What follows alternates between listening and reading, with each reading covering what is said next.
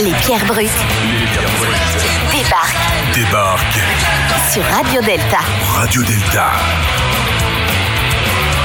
Vous êtes sur Radio Delta,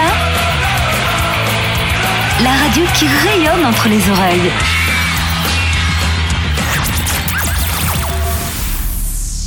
Bonsoir, bonsoir, chers auditeurs de Radio Delta. Nous sommes en direct pour une nouvelle émission des Pierres Brutes. Alors, le principe de nos émissions les francs-maçons qui s'expriment euh, sur la radio et notamment dans cette émission. Le font à titre purement personnel et n'engagent, sauf exception expressément indiquée, ni leur loge ni leur obédience. Alors ce soir, nous vous avons con- concocté une émission autour du compagnonnage que nous avons intitulée Compagnonnage entre tradition et modernité. Vaste programme, me direz-vous. Mais avant d'entrer dans le vif du sujet, faisons un petit tour de table afin de présenter les chroniqueurs qui seront présents ce soir. Bonsoir Igor Gonzola, comment ça va? Écoute, très bien toi.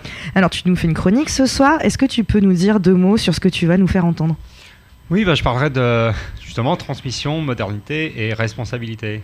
Ok, merci Igor. Donc on a Sofiane aussi ce soir. Bonsoir Sofiane. Coucou Alors c'est ta première chronique ce soir. Tout à fait, un peu stressé. Ne nous... Non, mais ça va bien se passer. Ne nous dis rien, on va laisser un peu de suspense hein, pour les auditeurs. Alors, sont également présents notre fameux euh, duo de la technique. Bonsoir Yann à la technique, bonsoir Gilles aux manettes. Comment ça va les garçons? Salut. On vous entend pas, hein, je crois. Salut. Ah, Après quelques sueurs froides, euh, oui. ça va mieux. Alors nous pensons bien sûr également à nos camarades qui n'ont pas pu être présents ce soir, comme Adrien Dutou, Antoine à la belle chemise bleue et bien sûr Nance le berger. Et du coup, je vais me présenter toute seule. donc, Et on avait déjà Et donc, et, Ouais. et donc on, on- on peut présenter ce soir Julie, Julie qui remplace, euh, qui remplace Julie Triol de son nom complet. son nom, qui, qui, qui a la qui a l'animation ce soir. Et oui. Donc Julie a eu la promotion au sein de, de, de Ouais. l'équipe par, par un putsch. voilà, c'est ça, c'est un coup d'état. Alors, pour commencer cette émission, euh, tout d'abord, il faut rappeler, enfin, ce- enfin, le lien entre compagnonnage et maçonnerie est souvent fait, et ce soir, nous éviterons de tomber dans l'écueil d'un propos qui dirait que le compagnonnage est opératif, à contrario de la maçonnerie, euh, qui est euh, spéculative. Et pour nous parler, nous avons comme invité avec nous Jean-François Le Pèlerin. Bonsoir Jean-François. Bonsoir, Comment ça va? Ça va bien, Ça va? C'est beau. Alors toi, tu as été compagnon et maintenant tu es maçon et tu nous parleras au cours de l'émission de ton expérience dans ces deux domaines. Mais avant cela, revenons sur l'histoire du compagnonnage. Alors s'il est avéré que des systèmes de transmission des connaissances plus ou moins secrets dans les civilisations grecques et égyptiennes, le compagnonnage tel qu'on le conçoit dans l'imaginaire collectif est réellement présent en France dès l'âge d'or des cathédrales. Déjà, les compagnons font des voyages en France et parfois en Europe et utilisent des signes de reconnaissance bien particuliers. Sous l'Ancien Régime, des corporations s'organisent autour de trois niveaux de connaissances apprenti, compagnon et maître. Tiens, tiens, tiens, quelle coïncidence Il est néanmoins très difficile, si l'on n'est pas fils de fils ou gendre de maître, d'accéder à ce titre. De plus, les maîtres, à cette époque-là, ont un droit total sur leurs ouvriers. C'est en réaction que se créent les devoirs, puis les compagnons nommés ainsi au XIXe siècle. Alors oui, l'histoire du compagnonnage est tumultueuse sous l'Ancien Régime. Par exemple, en 1539, l'ordonnance de Villers-Cotterêts de François Ier impose des restrictions et même des interdictions de certains devoirs. En effet, la liberté des compagnons et le système de leur connaissance déplaît à ce système autoritaire et pyramidal. Sans surprise, l'Église ne voit pas non plus d'un très bon œil les rites pratiqués par les compagnons car ils sont hors de, leur contrôle, de son contrôle. Les compagnons connaissent également des scissions internes entre devoirs d'abord, mais aussi entre catholiques et protestants. Après la révocation de l'édit de Nantes en 1685, ils se séparent et leur heure conduiront tout de même à la destruction d'une des flèches de la cathédrale d'Orléans. L'apogée du compagnonnage, c'est le XVIIIe siècle et le début du XIXe. Après la Révolution, les compagnons obtiennent plus de liberté. Ils s'organisent en effet en corporations puissantes, à l'origine de longues grèves. Ils contrôlent les embauches dans les villes et s'opposent à l'ancien pouvoir des maîtres. On compte environ 200 000 compagnons en France à cette période. Mais cette période de faste prend fin avec la révolution industrielle grâce à laquelle les procédés de fabrication deviennent moins dépendants des tours de main et des secrets des métiers, la formation par alternance et le chemin de fer qui bouleverse aussi la pratique séculaire du Tour de France à pied. Jusqu'en 1884, où les syndicats qui sont enfin autorisés ridiculisent un petit peu le compagnonnage. C'est seulement après la Seconde Guerre mondiale que le compagnonnage reprend ses lettres de noblesse. Bon, Jean-François, Jean-François, Jean-François.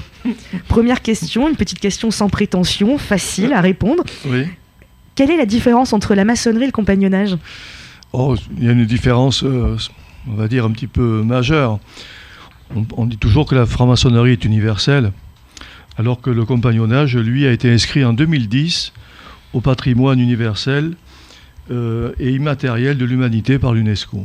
Oui, puisque c'est quelque chose d'assez euh, unique, je crois. C'est la- unique. C'est Oui, unique, voilà. c'est-à-dire, bon, alors ça a été transmis, je vous lis l'intitulé, hein, le compagnonnage, réseau de transmission des savoirs et des identités par le métier. Mm. Ouais. Donc ça a été fait en, en 2010, donc c'est un, euh, donc, ça ça a été fait en 2010, donc ça a été une grande victoire pour les compagnons, pour les compagnonnages, et ce qui permet aussi quand même, alors, à l'heure d'aujourd'hui, euh, la parce que tout à l'heure vous parliez de la modernité de la, du compagnonnage, effectivement, le compagnonnage est inscrit dans la modernité.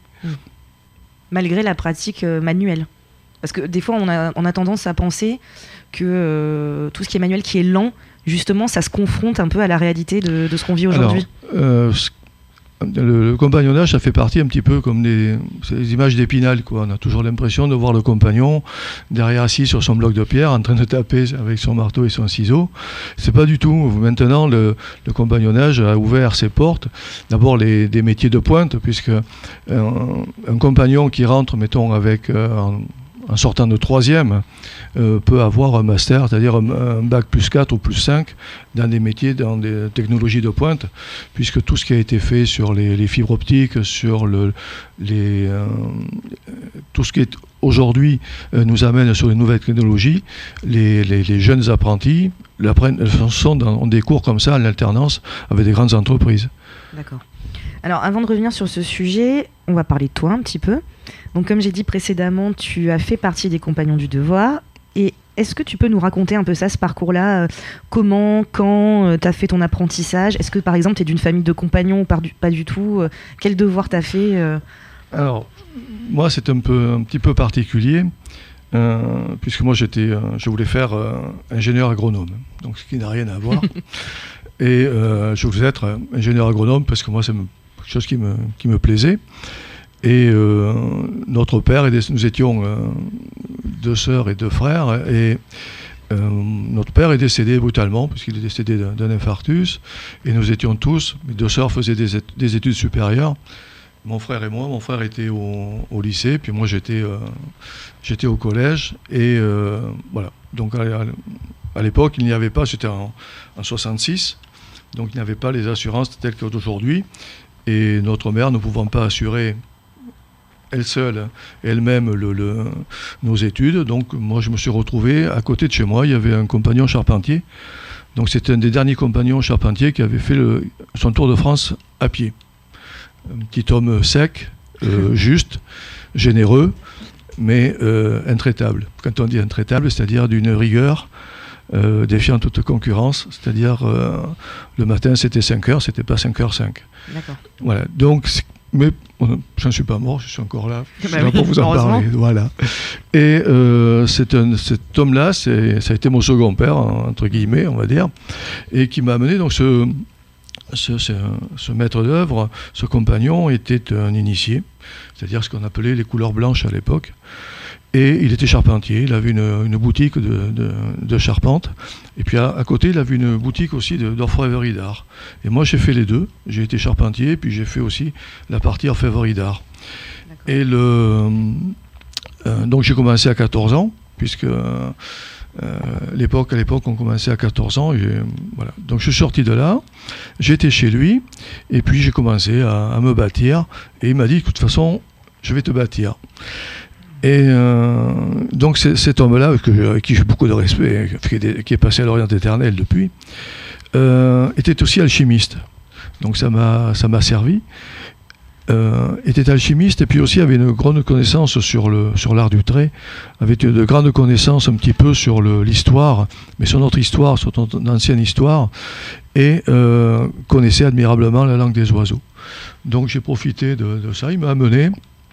Donc après, ben, je suis comme, tout le monde, j'ai fait mon tour de France, je suis, je suis parti, je me suis établi. Et puis, euh, voilà, ce qui a fait que jusqu'à les- jusqu'à 40 ans, 40 ans, j'ai eu un grave accident, je suis tombé d'une charpente. j'ai fait, euh, j'ai fait presque deux mois et demi de coma. Euh, j'ai fait le. Puisque bon, on me croyait mort, hein, le reste. je- voilà, Oui, encore oui. une fois de plus, on passe par travers. Et là, je suis rentré, là, je suis rentré dans une, dans une grande ville, dans- comme euh, je, je gérais les, la restauration des bâtiments anciens. D'accord. Ok.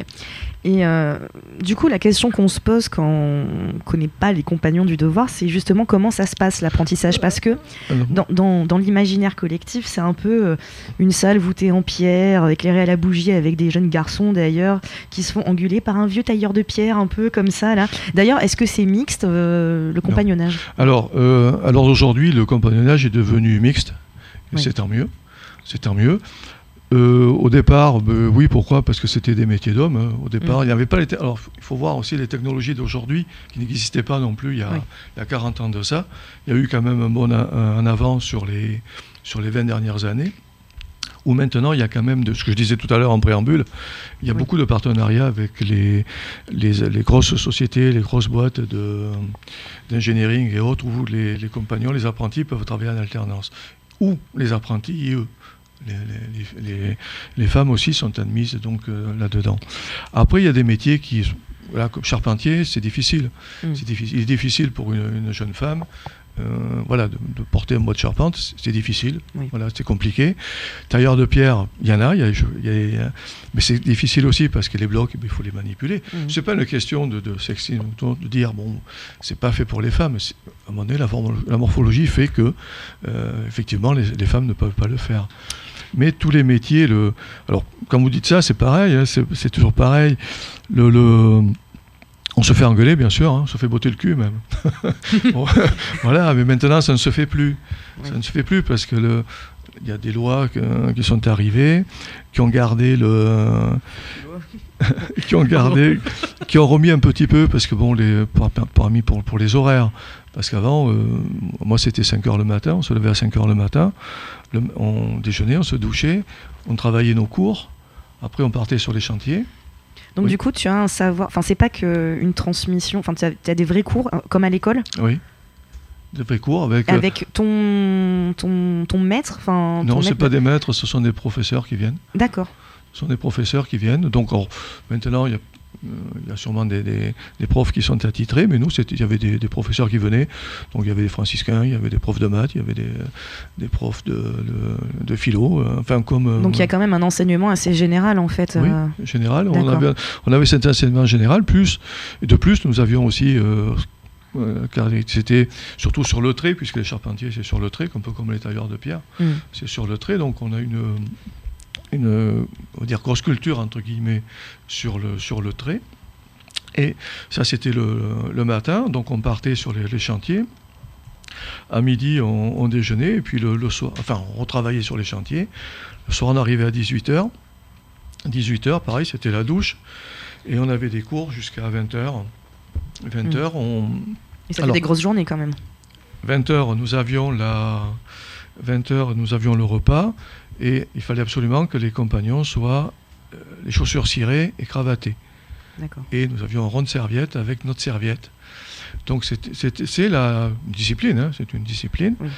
Et après le repas, c'était les cours. Alors pour ceux qui étaient euh, euh, qui avaient des cours, c'était soit des cours de maths, de français ou autre. Et euh, après, après 22 heures, donc soit les compagnons partaient se coucher, soit à ce moment-là travaillaient sur leur chef-d'œuvre. D'accord. Mais justement, parlant du chef-d'œuvre, euh, Oui. toi, tu as fait euh, donc les compagnons chez les charpentiers. Est-ce que tu as fait une Moi, charpente moi, j'ai- non, moi, Non. devoir de liberté, moi je suis. D'accord. Attention, parce qu'il faut bien spécifier entre les devoirs. Parce qu'on a les devoirs et on a les devoirs de liberté. Donc, ce qui nous amène, c'est une séparation, ce qu'on appelle les Indiens. Mm. Et les, les devoirs. Alors, les Indiens, il y a un très. Alors, les Indiens sont arrivés en 1804. Et les Indiens, vous connaissez tous un chef-d'œuvre, les Indiens. Tous, vous connaissez un chef-d'œuvre des Indiens. Et toi, par exemple, qu'est-ce que tu as fait Mais voilà, non, non, mais vous. Je, je vous pose une question. Ah non, pardon. non, excuse-moi. Je vous pose une question. Vous connaissez tous un chef-d'œuvre des charpentiers. Des charpentiers, je parle. Vous connaissez tous un chef-d'œuvre. Tous. Tous autant que nous sommes ici. Vous connaissez un chef-d'œuvre. Particulier. Igor, Sofiane, des idées peut-être? Absolument pas. Merci Sofiane. On va faire quelques questions. Ce- chef-d'œuvre, il se trouve où? Oui, se trouve à Paris, pas très loin de vous, là. l'Arc de Triomphe? Non, Un gros chef-d'œuvre quand même, ça. Oui. quoi. plus gros encore. La tour La Tour Eiffel. Tour Eiffel. Voilà. Donc ça a été construit par les compagnons charpentiers, puisque Eiffel avait des, charpentiers- il y avait des, des compagnons avec lui, ça a été construit, et cette tour Eiffel a été faite par des compagnons de charpentiers, et qui se sentaient un petit peu déshonorés de travailler le fer à la place du, euh, du bois. Alors si, il faut aller à, avenue Jean Jaurès, à la Cayenne de Jaurès, qu'on appelle une Cayenne, à la Cayenne de Jaurès, donc il y a un musée qui est là, qui va être sûrement remis en- au goût du jour, je pense. Enfin, je ne sais pas, je ne suis pas, je ne, je m'immisce pas dans, leur- dans leurs affaires.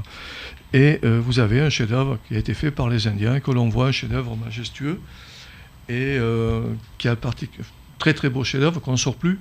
Ils ne sont plus sortis parce que ce sont des, des vieux messieurs qu'il faut protéger et c'est pour ça. Mais avant, ils étaient euh, lors de cérémonies particulières, ils étaient à me promener dans les rues. ouais. Alors, on... moi, il y a quelques mots sur lesquels euh, j'ai du mal à accrocher. On parle d'Indien. Qu'est-ce que c'est un Indien? Alors, un Indien, alors ce sont des, ce sont les, ses compagnons qui ont, euh, ont pris quelques distances, on va dire, avec les compagnons du devoir et qui se sont appelés des Indiens. Alors il y a une légende, c'est pour ça que euh, ce qui a été dit tout à l'heure en préambule, une légende, mais c'est une légende. Donc c'était qui se sont créés une légende en disant qu'ils avaient été en Égypte, qu'ils avaient parcouru, qu'ils arrivaient, et se sont nommés les Indiens. Voilà. Donc, mais ils n'avaient pas de plumes, je vous rassure, il n'y a pas de plumes, je pas de plumes. Et, euh, et les Indiens, il en reste très très peu, surtout les. Moi, je suis issu d'une une Cayenne où mm, mon patron était, euh, mon patron était euh, indien.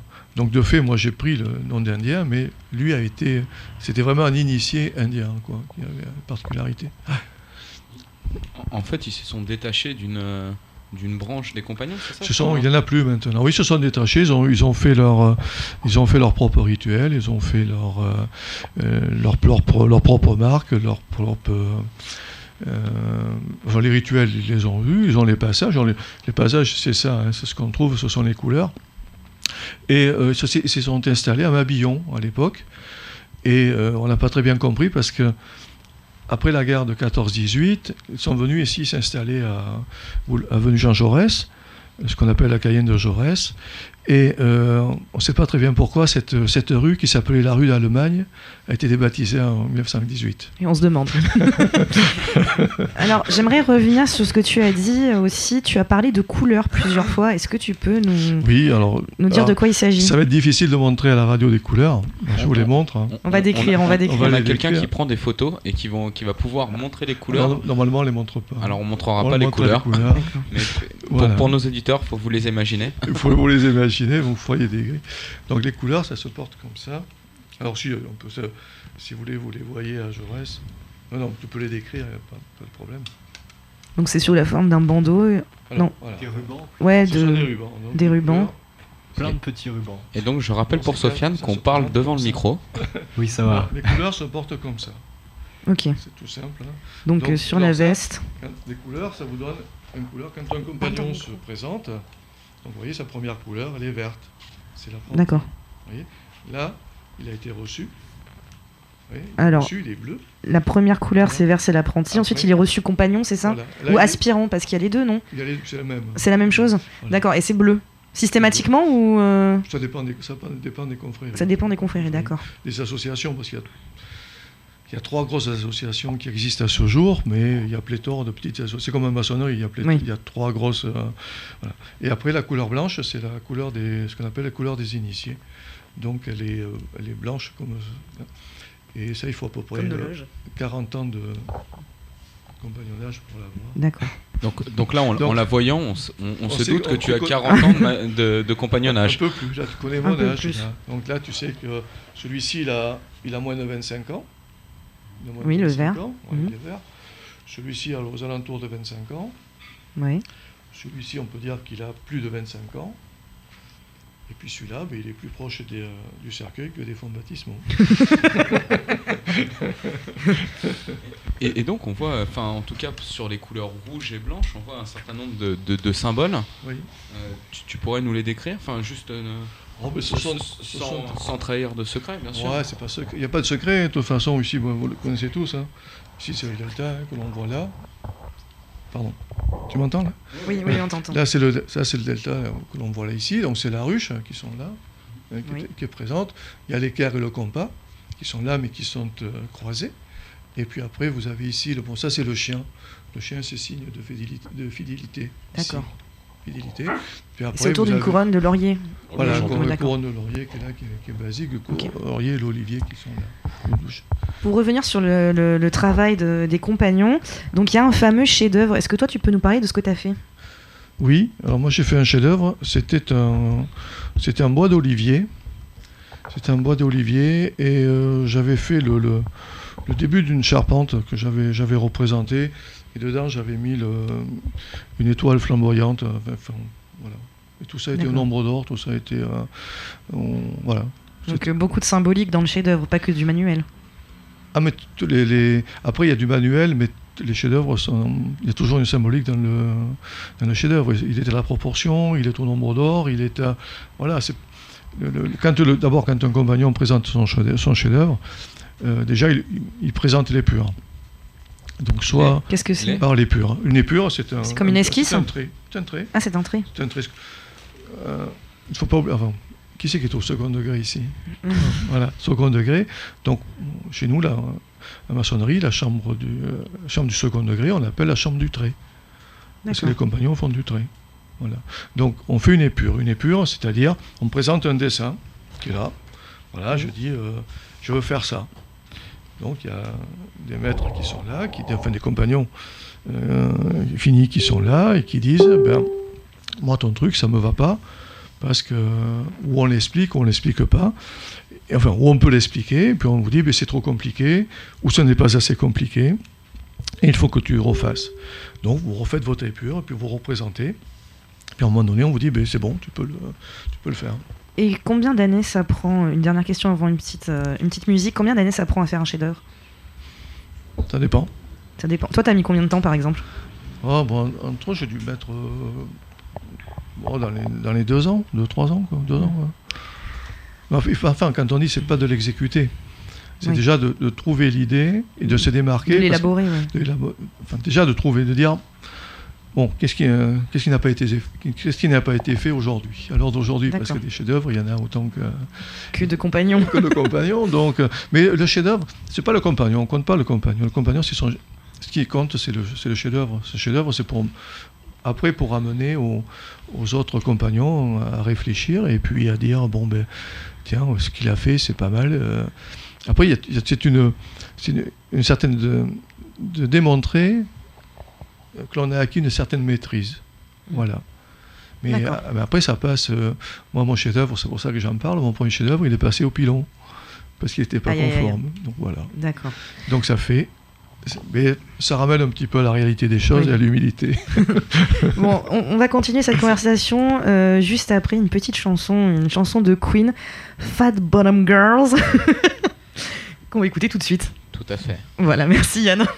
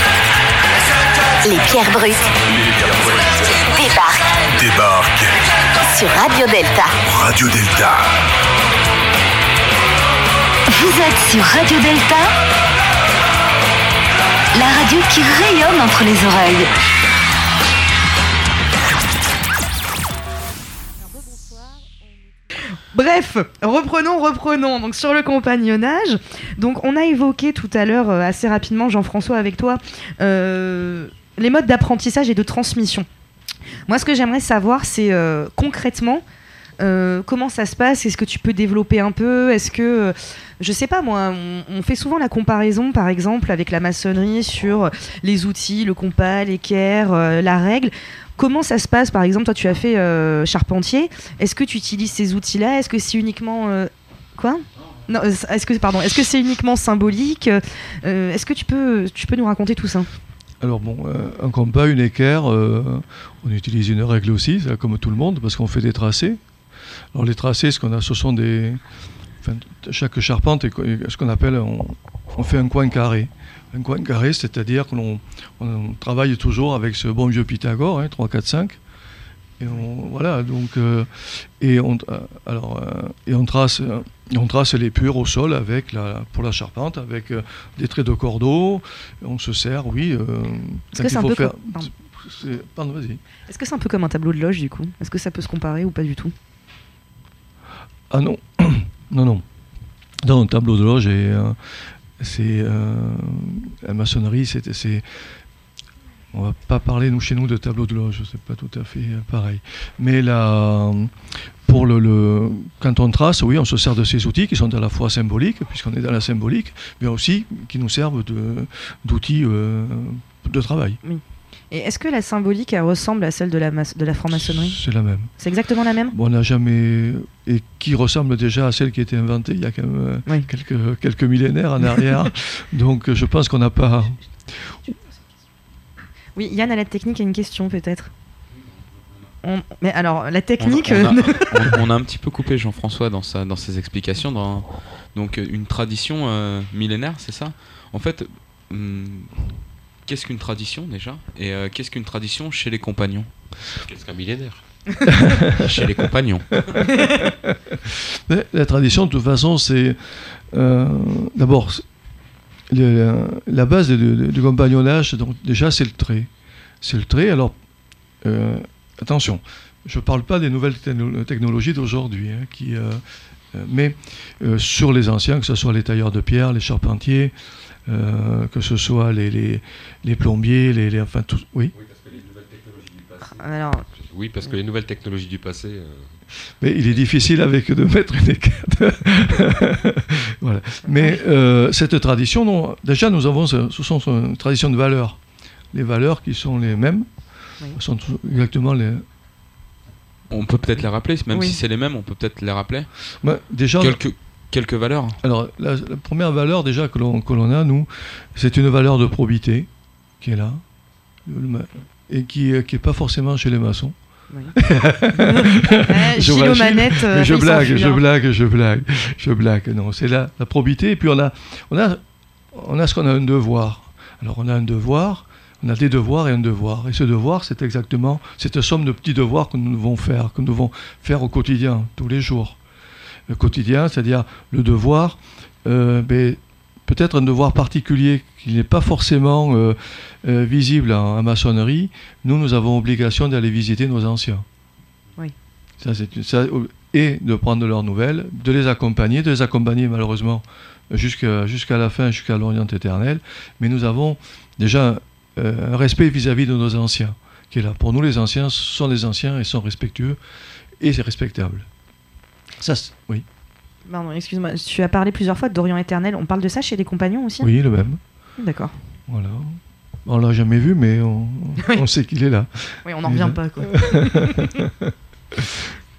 Mais euh, après, c'est des valeurs, oui, celles qu'on a au quotidien, c'est-à-dire, ben, on a des valeurs, je dirais que pour la valeur du, de- de- de- que l'on retrouve, alors bon, on va pas tout dévoiler parce qu'il y a plus d'apprentis que de compagnons ce soir autour de la table, on va pas dévoiler notre second degré, mais il y a euh, aussi cette notion sur le travail, sur le travail bien fait, ce que nous devons faire, et euh, de, travail. Le travail nous amène à tout. Voilà. Est-ce qu'il y a un- une chronologie dans la journée? Parce que du coup, tu parlais de devoirs à faire quotidiennement. euh, comment ça se présente en fait dans ta vie de tous les jours quand tu es en apprentissage? Après, bon, de toute façon, après, c'est le, c'est le, euh, quand tu es euh, apprenti, moi j'étais dans une Cayenne. Une Cayenne- ah, Cayenne- C'est comme une loge ou pas du coup?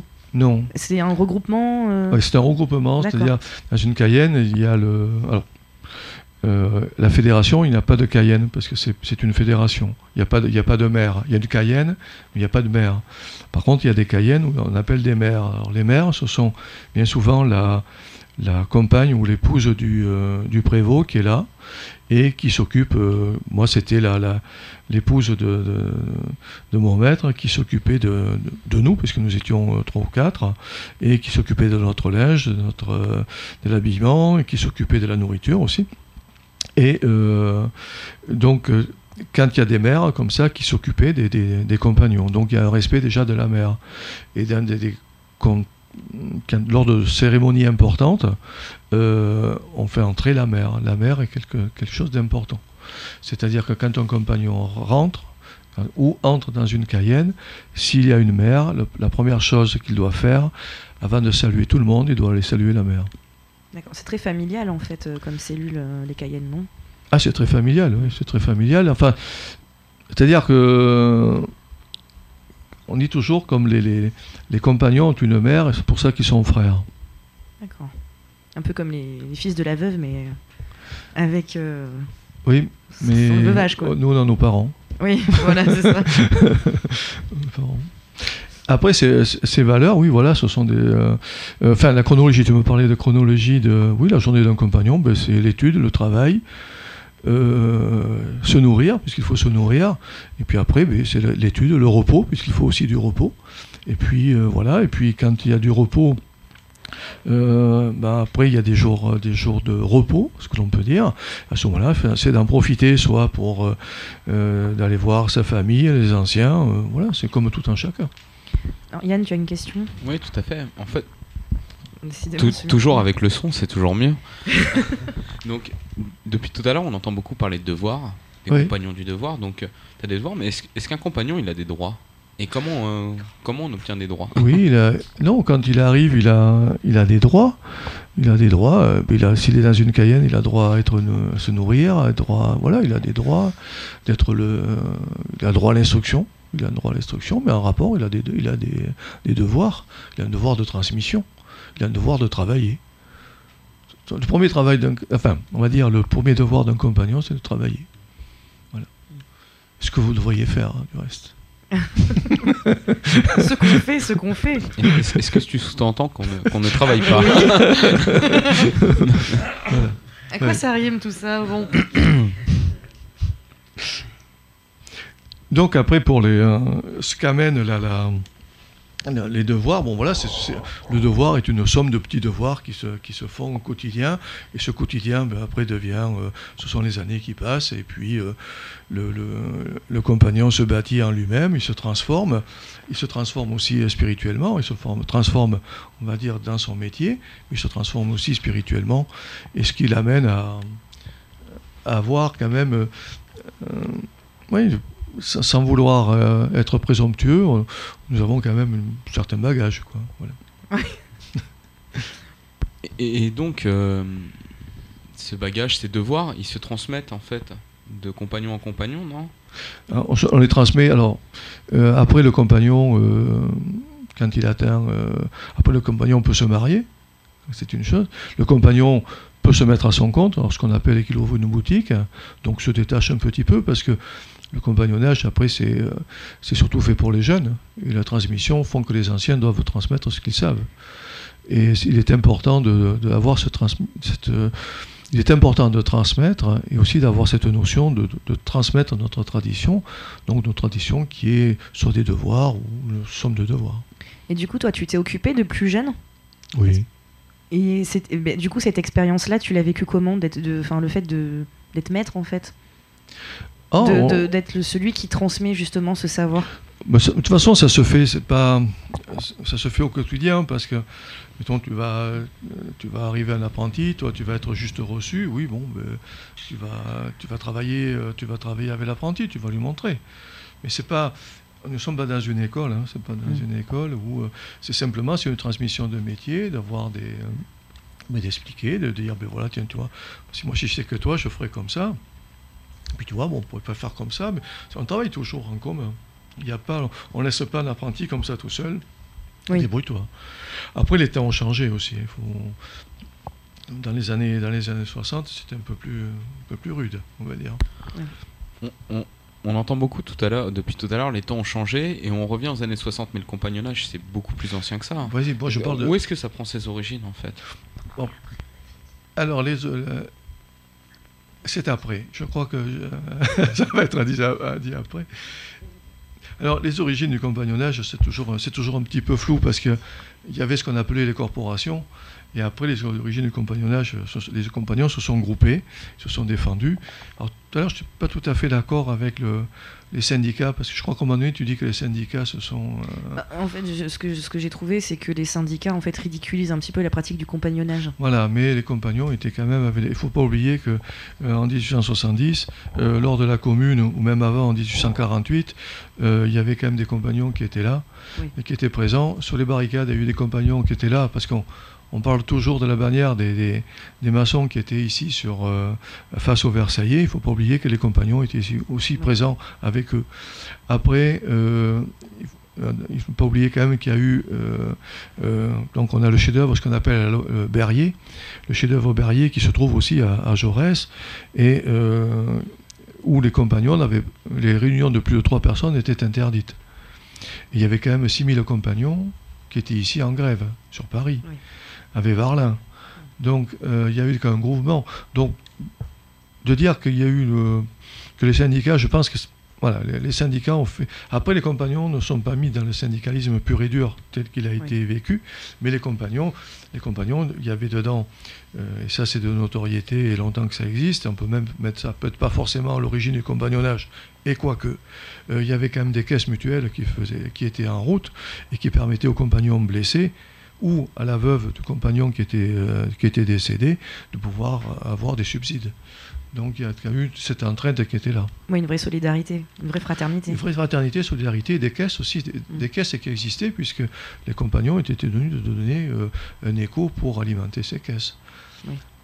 Donc c'est pour cela que...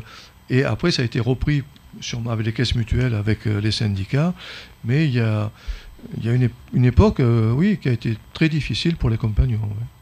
ouais. Est-ce qu'on pourrait dire que la sécurité sociale et la mutuelle est inspirée des caisses du compagnonnage? Pourquoi pas, mais de toute façon, il y a toujours eu une entraide euh, qui s'est faite. Dans les gens de métier, il y a toujours eu une entraide.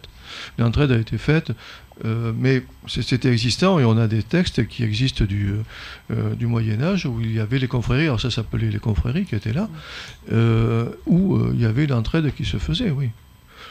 Qui, qui était là, qui était présente. On commence à mettre le doigt sur quelque chose, donc on, on- dans les, les confréries, donc date du Moyen Âge. Oui. Donc, les confréries, oui, les confréries, donc avec leurs confréries, les confréries avec leur propre statut. Donc il avait les confréries. je crois que la plus grosse confrérie qui était sur Paris, c'était celle des notiers. Les notiers, c'est ceux qui donnaient l'eau, c'est-à-dire ceux qui distribuaient l'eau. Et c'est pour cela qu'il y a le note, c'est-à-dire euh, quand on prend les armoiries de la ville de Paris, euh, qui est la, la nef, c'était les notiers. Les, les notiers, c'était la plus grosse, je pense, l'une des plus grosses confréries qui était ici. Euh, après, il y avait les échevins, enfin, il y avait tous les. Enfin, on va dire que tout ce qui était alimentaire. Mais euh, euh, pour le, si on revient encore au, au Moyen-Âge avec les, chevaliers du Temple, le, c'était un charpentier qui s'occupait, enfin, maître charpentier, qui s'occupait de l'entretien euh, du temple qui était ici sur Paris. Avec, il y avait les, les, tailleurs de pierre, enfin les pierreux, on dit les pierreux, mais c'est pas péjoratif. hein. Les charpentiers, on dit ça, on, on les appelle des bois debout. Donc voilà. Donc on a des surnoms comme ça. Donc le, mais qui, qui était là. Donc il y, a- il y a toujours eu des, des confréries qui étaient là. Et on peut remonter même, si on redescend encore plus loin, on peut redescendre aussi au temps des pontifes. Les pontifes, c'était ces, qui étaient tenus par des, des frères, qui c'était des frères, c'était des moines. Et ces ponts étaient construits par des compagnons, qui étaient, alors on dit compagnons à l'époque, puisqu'ils partageaient le même pain aussi. hein. Et, euh, et ces pontifes louaient le passage de, du pont. Donc on, on peut redescendre très loin hein, dans, le- dans les confréries de métier. Mais il n'y avait pas d'électricien, ça c'est sûr. Il y avait des charpentiers, des tailleurs de pierre. Alors, il y a le... Il y a un très bon bouquin, c'est Jean Henny qui a écrit un très bon bouquin là-dessus, euh, qui s'appelle Les métiers de Dieu. Et euh, il faut le lire, hein, et ça vous amènera aussi euh, un éclairage, un puissant éclairage un petit peu sur ce qu'on appelait les métiers de Dieu, et qui des fois c'était simplement, parce que le- on, parle toujours de, de- de ce créateur, donc, grand architecte, de l'univers, Dieu, le enfin, parfait architecte, tout ce que l'on peut euh, écrire, mais il y a toujours, euh, oui, euh, il y a toujours une main qui, qui arrive là, et c'est ce qu'on représente. Le, le premier, le premier métier a été le scribe. Alors, est-ce que script, c'est une bonne situation? Alors, pour moi, c'est une situation assise. Je pense qu'il n'y a pas de bonne ou de mauvaise situation. hein. Il- euh, On entend parler de- depuis tout à l'heure de pierreux, de charpentier. Est-ce qu'il y aurait une hiérarchie dans les métiers au sein du compagnonnage? Non, il n'y a On pas de. jamais eu? Non, parce qu'après, on peut toujours établir une hiérarchie hein, en disant que. Alors, il y a une hiérarchie, euh, il y a peut-être une. Il n'y a pas de hiérarchie, parce que euh, moi je dirais que le, le, le principal euh, métier qui, qui, qui, qui, euh, qui réunit à ce jour les- ces métiers, ce qu'on appelle les métiers nobles, mais attention, quand je dis ça, c'est parce que euh, les métiers, ce qu'on appelait des métiers nobles, c'est le charpentier, le tailleur de pierre et le forgeron. Et le forgeron réunissait les deux, puisqu'il faut des outils. Il faut savoir forger des outils pour que le charpentier puisse travailler. Et il faut aussi savoir forger des outils pour que le tailleur de pierre puisse se servir d'outils. Donc, il y avait les forgerons étaient toujours à l'extérieur des, à l'extérieur des, des camps ou des villages à l'époque. Alors pourquoi déjà? Parce que c'était question de sécurité pour pas qu'ils filent le feu. C'était, c'était une chose. Et deuxièmement, parce que les, les forgerons étaient un petit peu médecins, étaient un petit peu alchimistes, euh, bon, étaient un petit peu dans cette magie du feu. Voilà. Alors, hum, par contre, une hiérarchie, il n'y a pas de hiérarchie, tout le monde se respecte. Tout le monde se respecte parce que tout le monde a besoin de tout le monde pour faire une- un bâtiment. On a besoin des tailleurs de pierre, on a besoin de- du forgeron, on a besoin du charpentier, et puis ainsi de suite. Après, on peut partir dans l'élévation si l'on veut. On peut partir du sol vers. euh, voilà, mais pff, ça serait ridicule, et puis ça se. Il n'est pas nécessaire de rabaisser les métiers par rapport aux Oui. Yann, je t'en prie, tu avais plein de questions. Non, il me semblait que tu voulais lancer Igor. Ben oui, je voulais lancer Igor puisqu'on parlait. Mais, mais on le lance pas par la fenêtre, Ah rassure-moi. non, quand même, quand même. Alors, du coup, on parlait de transmission euh, et de tout ça. Et Igor va nous partager ses réflexions sur euh, Igor, Igor, transmission, modernité et responsabilité. À toi, Igor. Oui, Julie, merci.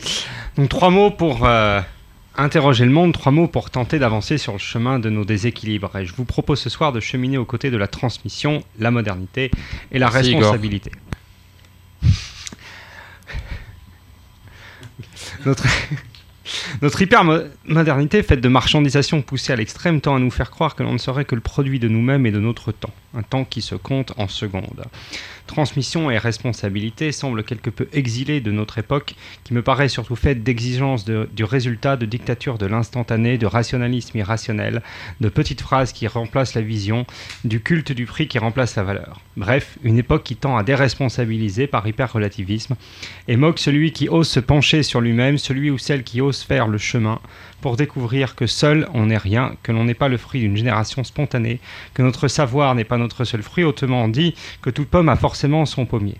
Aussi, oublions la montre sociale pour ralentir un peu et poursuivre notre exploration de la modernité de la transmission. Transmettre, c'est au sens propre comme au sens symbolique. Envoyer au-delà, c'est se glisser dans une temporalité extensive et non plus celle de l'instant, c'est recevoir de ceux qui nous ont précédés pour un jour faire sens nouveau avec ceux qui nous succéderont, un sens nouveau, mais comme vous l'aurez compris, pas ex nihilo.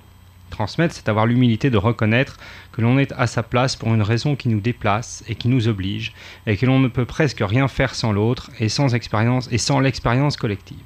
La transmission est éthique de responsabilité, celle de garantir la perpétuation du monde. S'y inscrire, c'est donc se considérer comme responsable du monde de demain, de la préservation des savoirs et des valeurs, comme de celle, du vivant. C'est en faire le legs tout en laissant aux récepteurs de cette transmission la liberté de les utiliser comme ils le voudront, de créer leur propre monde et leur propre sens. C'est donc admettre ce qui semble un impératif, celui de se placer dans une, dans dans une chaîne, celle du legs, des savoirs, des fers et des êtres, celle, celle qui nous lie à l'histoire du futur, c'est se sentir responsable du monde qui vient et par conséquence du devenir de l'autre, c'est travailler à préserver les conditions du monde de demain. Mais que l'on ne s'y trompe pas, la transmission tant décriée aujourd'hui n'est pas conservatisme et passisme, elle est au contraire modernité, car elle en est probablement la garantie, voire la source. En cela, la transmission est donc profondément moderne en ce qu'elle est la condition et praxis de la survie du monde contemporain. Elle nous invite à nous retourner, à ralentir et certainement à faire l'éloge de la lenteur. Mais c'est une autre histoire. Merci Igor pour cette chronique. Euh, du coup, est-ce que tu penses que euh, la pratique du compagnonnage, c'est euh, un peu à contre-courant par rapport à notre société aujourd'hui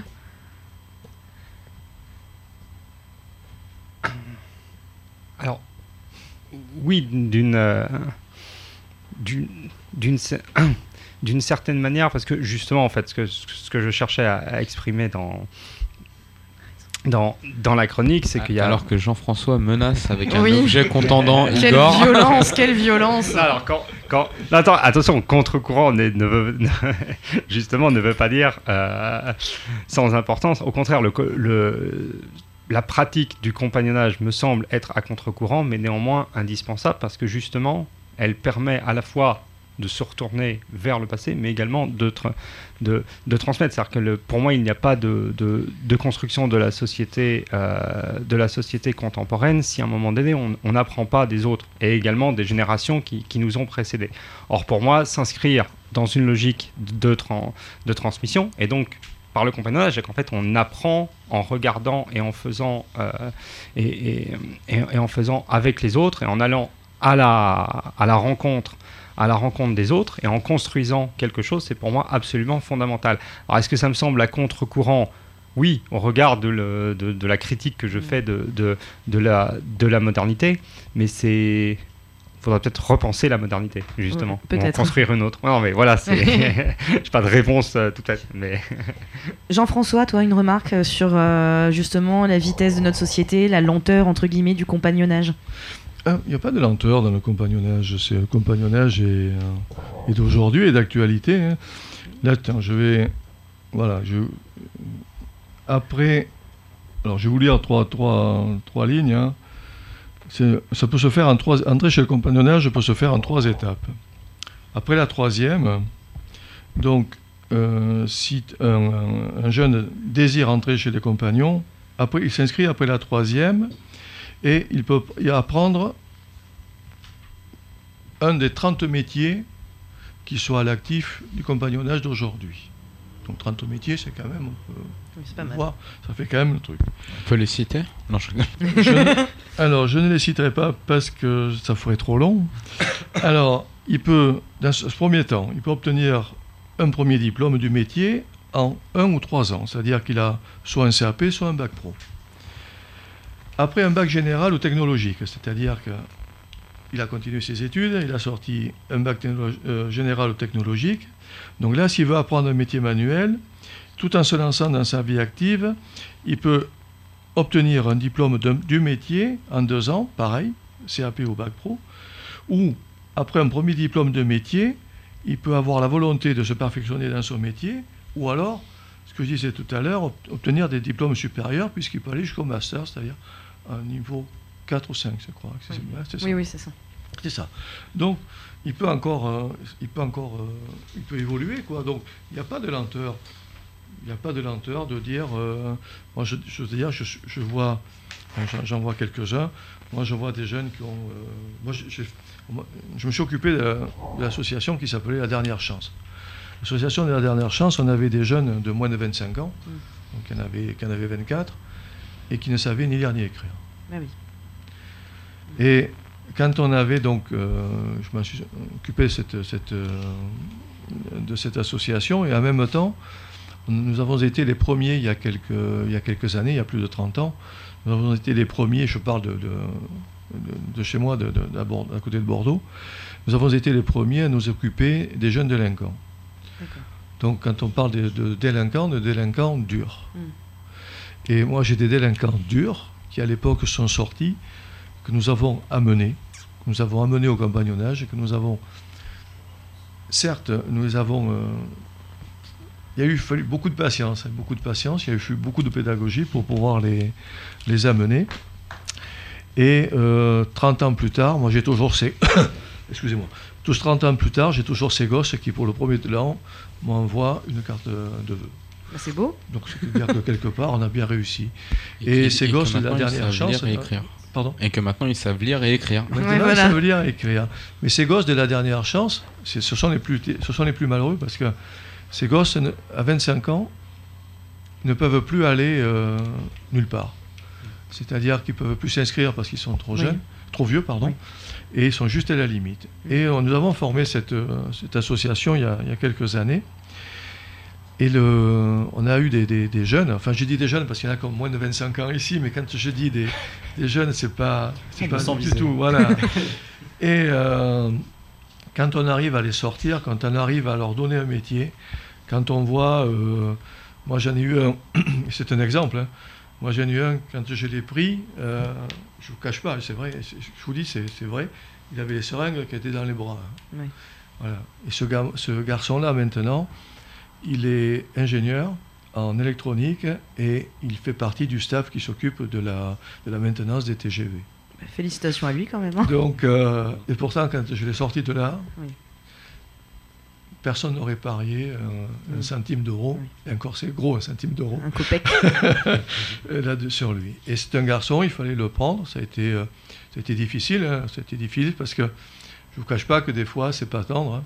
Quand Mm. on dit que c'est pas tendre, euh, on fait pas forcément dans la douceur. Et des fois, oui, ben, euh, il y a des petits, euh, comment dirais-je, pas des altercations, non, mais euh, Oui, on se rentre dedans un peu peut-être, non un peu plus que dedans. Quand Oui, même. d'accord. un peu plus que dedans, et il le faut, il le faut. Oui. Alors il le faut, pas de bastonner quelqu'un, bien Oui, sûr, bien sûr. cela va sans, sans dire. Mais il faut montrer qu'à un moment donné, oui, il est là, et que si on s'investit pour lui, c'est qu'on attend un résultat. Et c'est bien, quoi, c'est bien, il a formé une famille, il a, il a deux enfants, mais oui, il est sorti du lot, quoi. Et c'est bien, même qu'il n'y en ait qu'un, Ah oui. il a une réussite. Mais on n'y sommes pas là. Ouais, c'est pour ça que vous disiez tout à l'heure, euh, la lenteur, nous ne sommes pas en lenteur. Nous prenons le temps. Il ne faut pas confondre la lenteur et prendre le temps de former quelqu'un. C'est différent. Bah, pour revenir sur ce sujet, il me semble que Sofiane a une question. Absolument. Moi, je ne vais pas parler du temps. Enfin, c'est ce qui m'intrigue. Moi, c'est euh, le compagnonnage et notamment le, tour- le Tour de France. Est-ce Ouais. que c'est aujourd'hui encore en phase Ouais. avec euh, les réalités de notre monde? Je pense Merci euh, de notamment- parler devant le micro, Sofiane. Excuse-moi.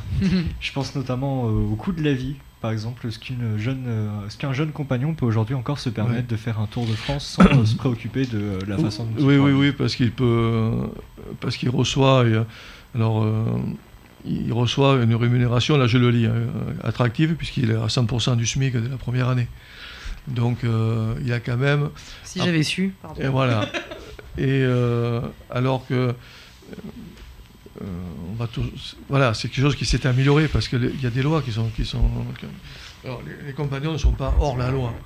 C'est-à-dire qu'il y a eu des lois sur les- le travail, la durée du travail, des lois sur les rémunérations, et tout ça, il a fallu s'adapter, et, que l'on s'adapte et qu'il s'adapte. Donc maintenant, il n'y a plus la. la- euh, moi, quand je- je- j'ai commencé apprenti, euh, donc j'avais 5 francs. C'est-à-dire une pièce de 5 francs qui représente moins d'un euro par mois. Donc 166. Ça payait, ça payait un paquet de P4. Alors un Ouais. P4, c'était une cigarette infecte. enfin, je pense que certains ont connu ça. Euh, voilà. Et voilà ce qu'on avait. On était nourris, logés. On avait 5, francs. Euh, D'accord. Voilà. Enfin, pour ceux qui... Il faut se représenter, moins d'un euro. hein. Mm. Voilà. Euh, J'ai un peu de mal, mais j'imagine. Essaie de vivre avec moins d'un euro à l'heure d'aujourd'hui. Pour revenir sur le, le Tour de France, ça se fait en solitaire ou on peut partir à plusieurs pour. euh, Donc, on, on part à plusieurs. Et on part à coup- plusieurs en solitaire, ça dépend de. Ça dépend. Après, il y a les. Je disais tout à l'heure, il y a les trois grosses, trois grosses euh, associations. Il y a la Fédé, l'as- l'association et l'Union, qui eux ont des particularités. Mais à côté, vous avez des, ce qu'on appelle des, des Cayennes itinérantes. D'abord, je crois même qu'il y a une Cayenne qui s'appelle la Cayenne itinérante, où il, y a, il me semble bien qu'il y a M. Matonnière qui est dedans. Enfin, je ne voulais pas. Et euh, qui forment effectivement des apprentis euh, autour de. Enfin, qui forment des, euh, des compagnons autour de France qui partent à plusieurs ou, ou tout seuls. Il y a moins de risques maintenant parce qu'ils ne partent plus à pied, hein, prennent les moyens Oui. de transport d'aujourd'hui. Euh, Il n'y a plus de risques puisque ceux qui partaient à pied quand même euh, ben, risquaient de se faire euh, rattraper par des compagnons d'une autre, d'une autre association, se faire dévaliser par des brillants. Enfin, oui, ça se faisait, c'est courant. Et du coup, le... il me semble que chez les compagnons, il y a beaucoup de voyages comme ça, euh, que ce soit le Tour de France, euh, on a entendu parler du voyage à Saint-Jacques-de-Compostelle ou, ou vers Marseille, il me semble qu'il y a quelque chose aussi. Alors, c'est Et- à Saint-Maximin, ouais. Euh, C'est à Saint-Maximin, c'est à- c'est dans le Var. Oui. Dans le Var, donc c'est les- ce qu'on appelle la Saint-Maximin à Sainte-Baume. Donc c'est un lieu de, pèlerinage compagnonique. C'est un lieu de pèlerinage compagnonique. Donc c'est toujours, toujours une légende. Donc c'est une légende, c'est Saint-Maximin qui était l'un des 72 disciples envoyés par le Christ dans les villes qu'il devait traverser. Euh, c'est à lui que Saint Pierre confia Marie-Madeleine après la crucifixion. Donc euh, Maximin embarqua avec la pécheresse repentie, parce que Oui. euh, voilà, mais il y a toute une histoire hein, là-dessus Mm. sur le sur Marie-Madeleine, parce que enfin on finit à Sainte-Baume, mais Oui, on parlera de voilà. Marie-Madeleine. Et donc ils sont montés sur un bateau qui les a conduits, il n'y avait pas de pilote, hein, qui devait les conduire à Marseille. Alors le bateau sans pilote, euh, enfin, on, le retrouve pareil avec Compostelle, pareil, c'est la même légende. Légende où il n'y avait pas de bateau, le navire est parti, il a Mm. atterri à, à côté de Saint-Jacques. Et euh, voilà, c'est toujours une, une légende où. euh, après, il y a la légende sur le bateau, la mer, enfin, il y a, Oui. il y a toute une chose. Donc, euh, donc Maximin, lui, est parti, est allé évangéliser Aix, tandis que Marie-Madeleine, se, retirait à Sainte-Baume. Donc, lorsqu'elle est, euh, est décédée, elle a apparu à son protecteur dans l'église de d'Aix. Donc, ça, c'est selon certaines versions, versions. Et à l'endroit qui devint le Saint-Pilon, dans la légende compagnonique, le Saint Lamboma, il ensevelit l'endroit où fut par la suite construite la basilique de Saint-Maximin. Et là, quand vous faites votre pèlerinage, on vous. Euh, il y a le, une, la tête, enfin c'est la langue de la sainte plutôt qui est là, ou une tête momifiée, je ne me rappelle plus très bien. C'était assez horrible, je veux dire, du reste. Et le, donc, y a par contre ce qu'il y a de, de, de, surprenant, c'est qu'il y a un bout de, de peau qui est resté là, qui est parcheminé.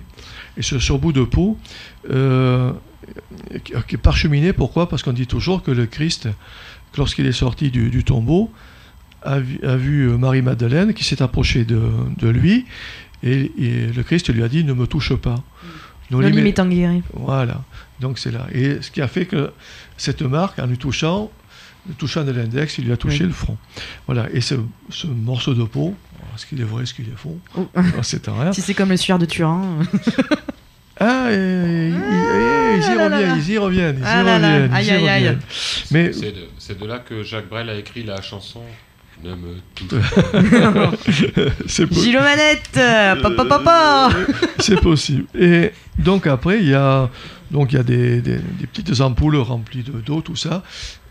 Mais euh, Marie-Madeleine, c'est la, c'est la sainte des, des charpentiers, c'est la sainte du compagnonnage. Donc Marie-Madeleine est à- ici à la Sainte-Baume, il y a une partie. Et il y a aussi des euh, euh, noces qui est à, à Vézelay. Et euh, alors, alors, était dépositaire des, euh, euh, des reliques de, de Marie-Madeleine. Et après, c'est Saint-Louis qui a disséminé un petit peu Oui, il a partout. bien aimé faire ça. ça, Voilà, il a bien aimé. bon, après, Marie-Madeleine, elle a trois tibias. bon, voilà, c'est Bah, c'est comme tous les saints. Femme exceptionnelle, Voilà, quand même, mais se le dise. c'est des. voilà.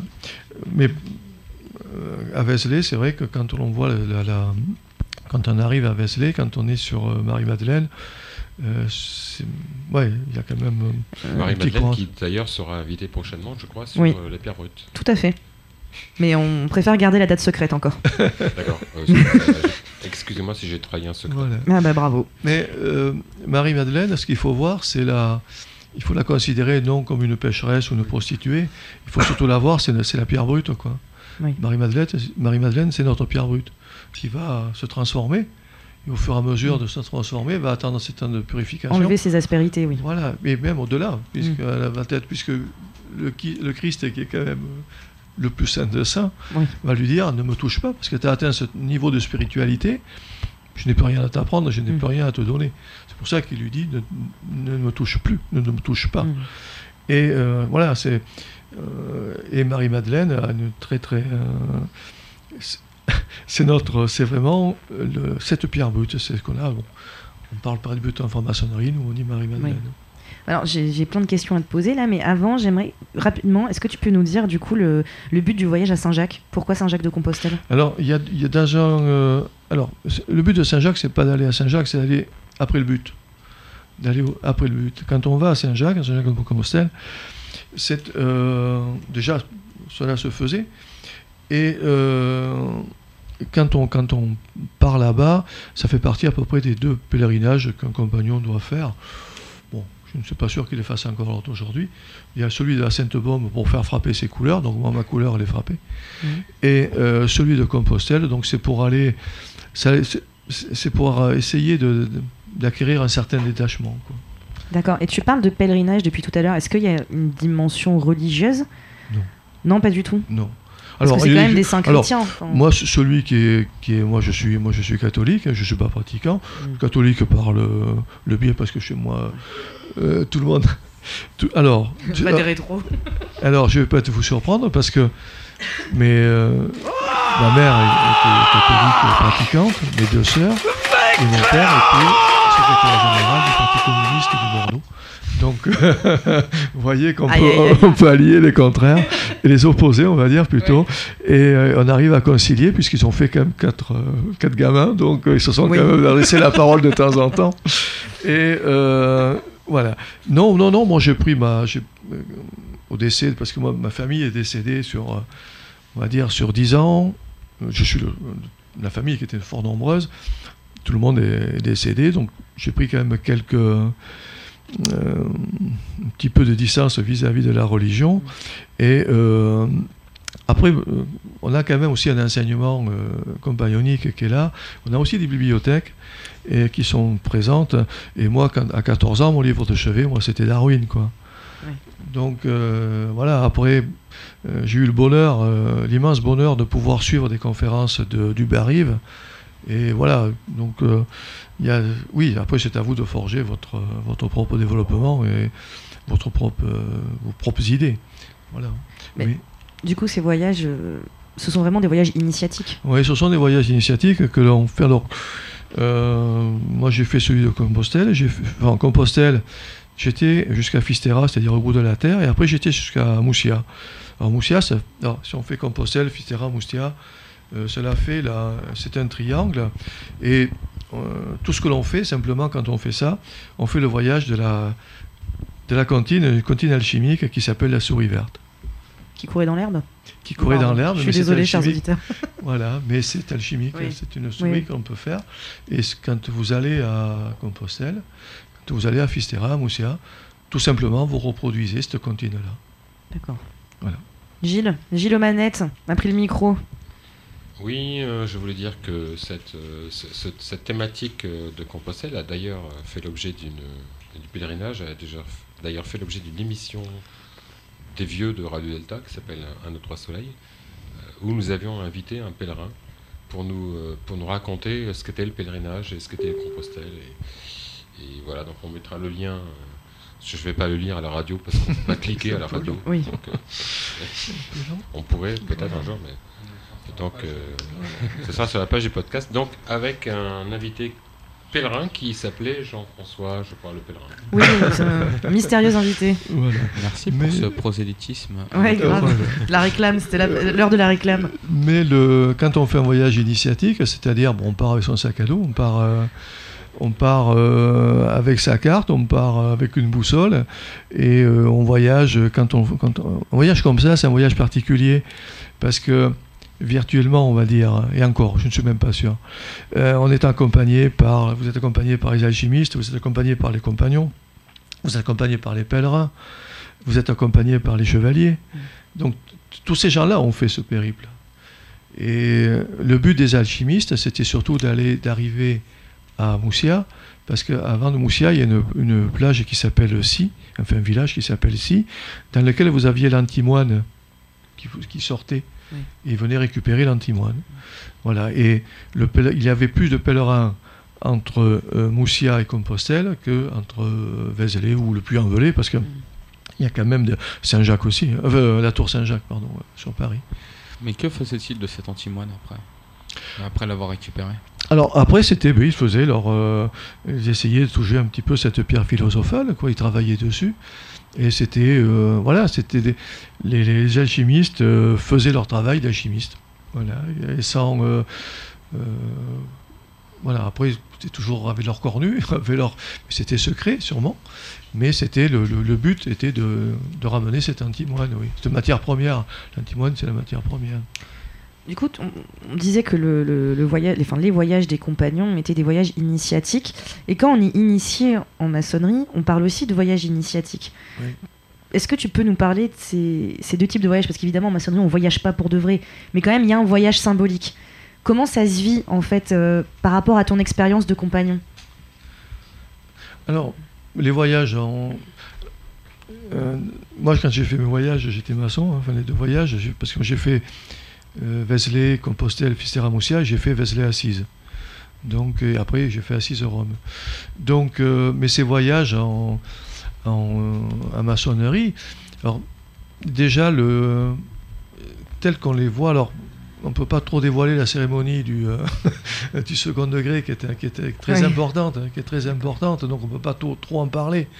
Mais par contre, on peut parler de quelque chose, euh, euh, d'un voyage particulier et qui touche profondément les, euh, les compagnons et aussi les maçons. Euh, ce sont les arts libéraux. Oui. Voilà, les arts libéraux quand ils codifiés à Sienne.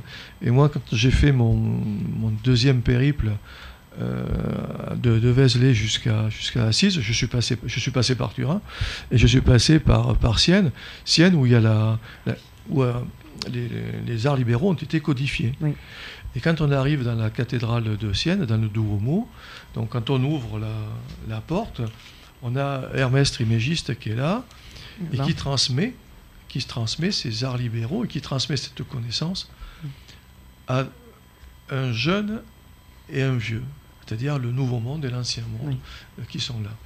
Et quand on, quand on rentre, quand on, rentre plus en avant au niveau de la chair, vous avez les sept arts libéraux qui sont représentés, euh, qui sont là bien présents, et euh, dans lequel bon, on peut quand même méditer, parce que tels qu'ils ont été représentés et, sculptés, il faut dire que il y a quand même vraiment, vraiment une symbolique qui est profonde là-dedans. Très bien, bah, on va continuer cette conversation sur la symbolique euh, euh, des arts libéraux, sur les voyages initiatiques. Bah, après une petite musique, Yann à la technique. Oui, tout à fait. Bah, Tracy Chapman avec euh, Baby I Can Hold You. Et donc euh, cette, cette musique est un peu particulière parce qu'elle a été choisie par un de, de nos chroniqueurs qui n'est pas là ce soir, qui est Nance. Nance, Nance le berger. Nance le berger. Il a intérêt à écouter. Hein. comme, comme, comme il ne pouvait pas être avec- là avec nous ce soir, on lui envoie une petite musique Voilà, on pense à pour, lui. pour dire qu'on pense à lui. Years gone by and still words don't come easily. Like sorry, like sorry.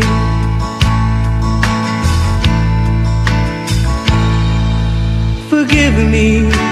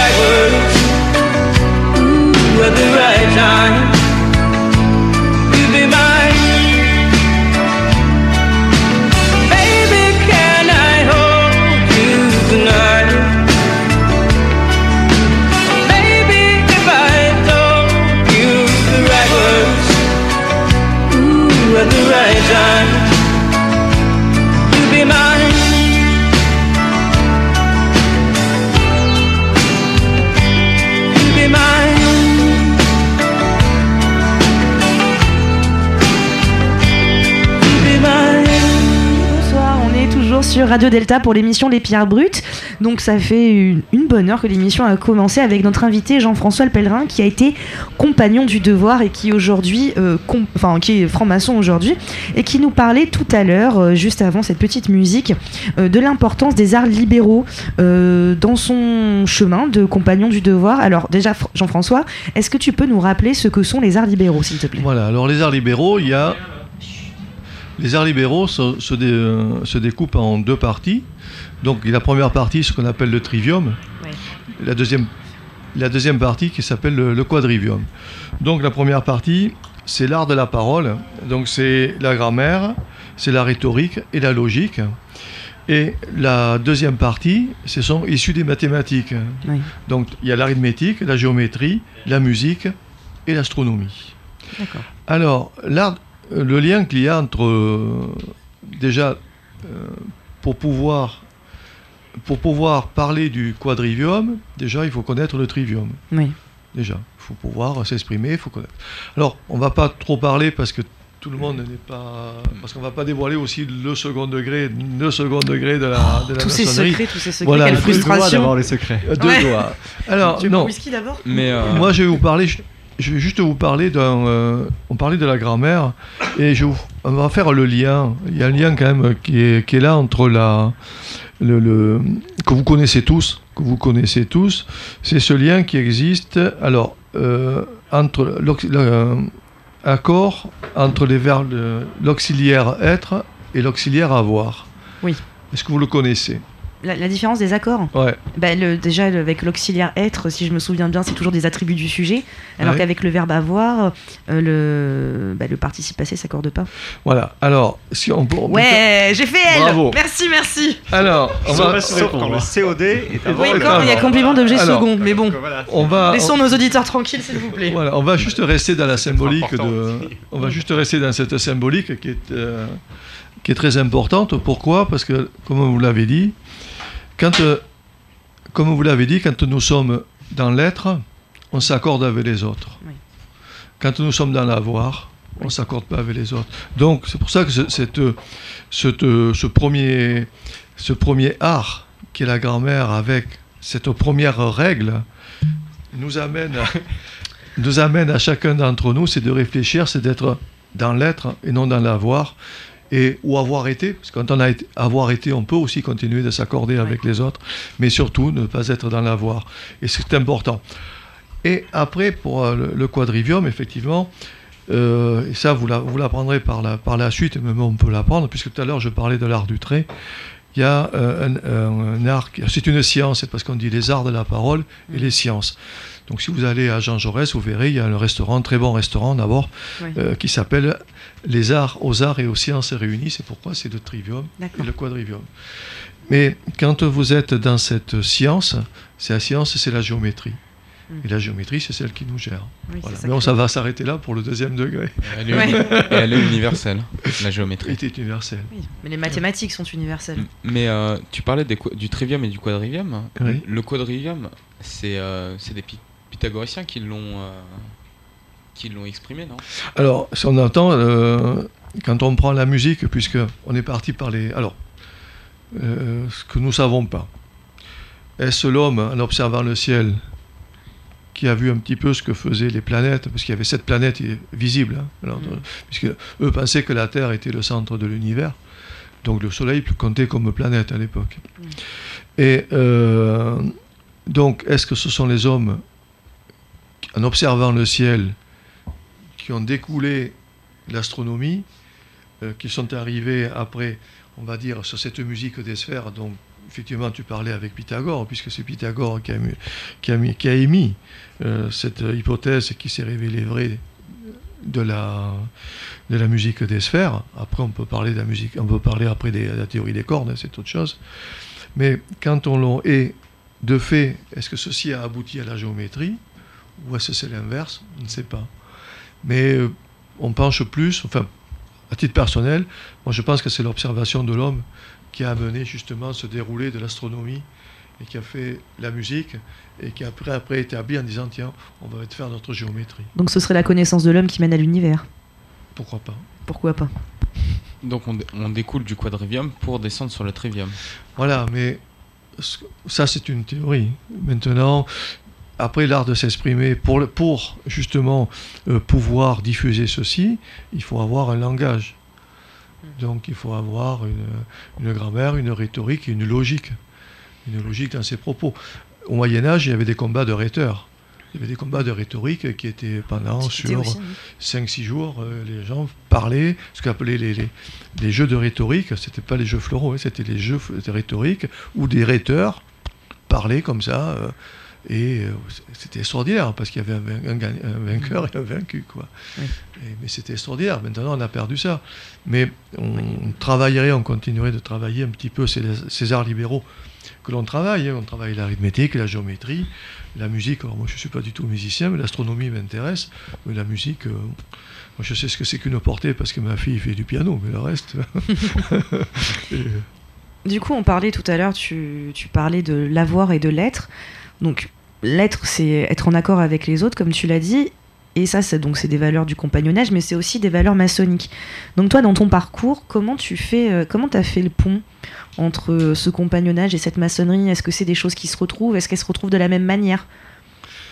Alors, euh, j'avais été, moi j'avais été approché il y a, quelques années pour, pour entrer chez les francs-maçons. C'était à Bordeaux, hein, parce que rue Ségalier, donc c'est pas très loin, c'est euh, à côté. Et euh, Il y a des francs-maçons à Bordeaux terrible même, terrible. Ouais. Et le, Ils sont partout. C'est le commerce triangulaire. euh, Excuse-moi, je m'égare. Donc, euh, les compagnons, étaient- les, j'avais été, j'avais été euh, voilà, on- un petit peu sollicité. Et à l'époque, je n'avais pas. Alors, d'une part, je n'avais pas forcément le temps, mais je n'en avais pas les moyens. Parce que la maçonnerie aussi, euh, C'est un coup. c'est un, coût. Ça, c'est C'est clair. un coût de cher. Et la priorité était aux, aux études de mes enfants. Donc, euh, je n'ai je n'ai- je suis pas entré en maçonnerie. Et puis après, bon, je me, mes, mes enfants euh, se sont mariés, tout ça, euh, voilà. bon. Euh, et puis, euh, j'ai été beaucoup plus stable il y a une petite 15, 12 ans, en, 2000 en 2007. Donc, je, je me suis approché en 2006.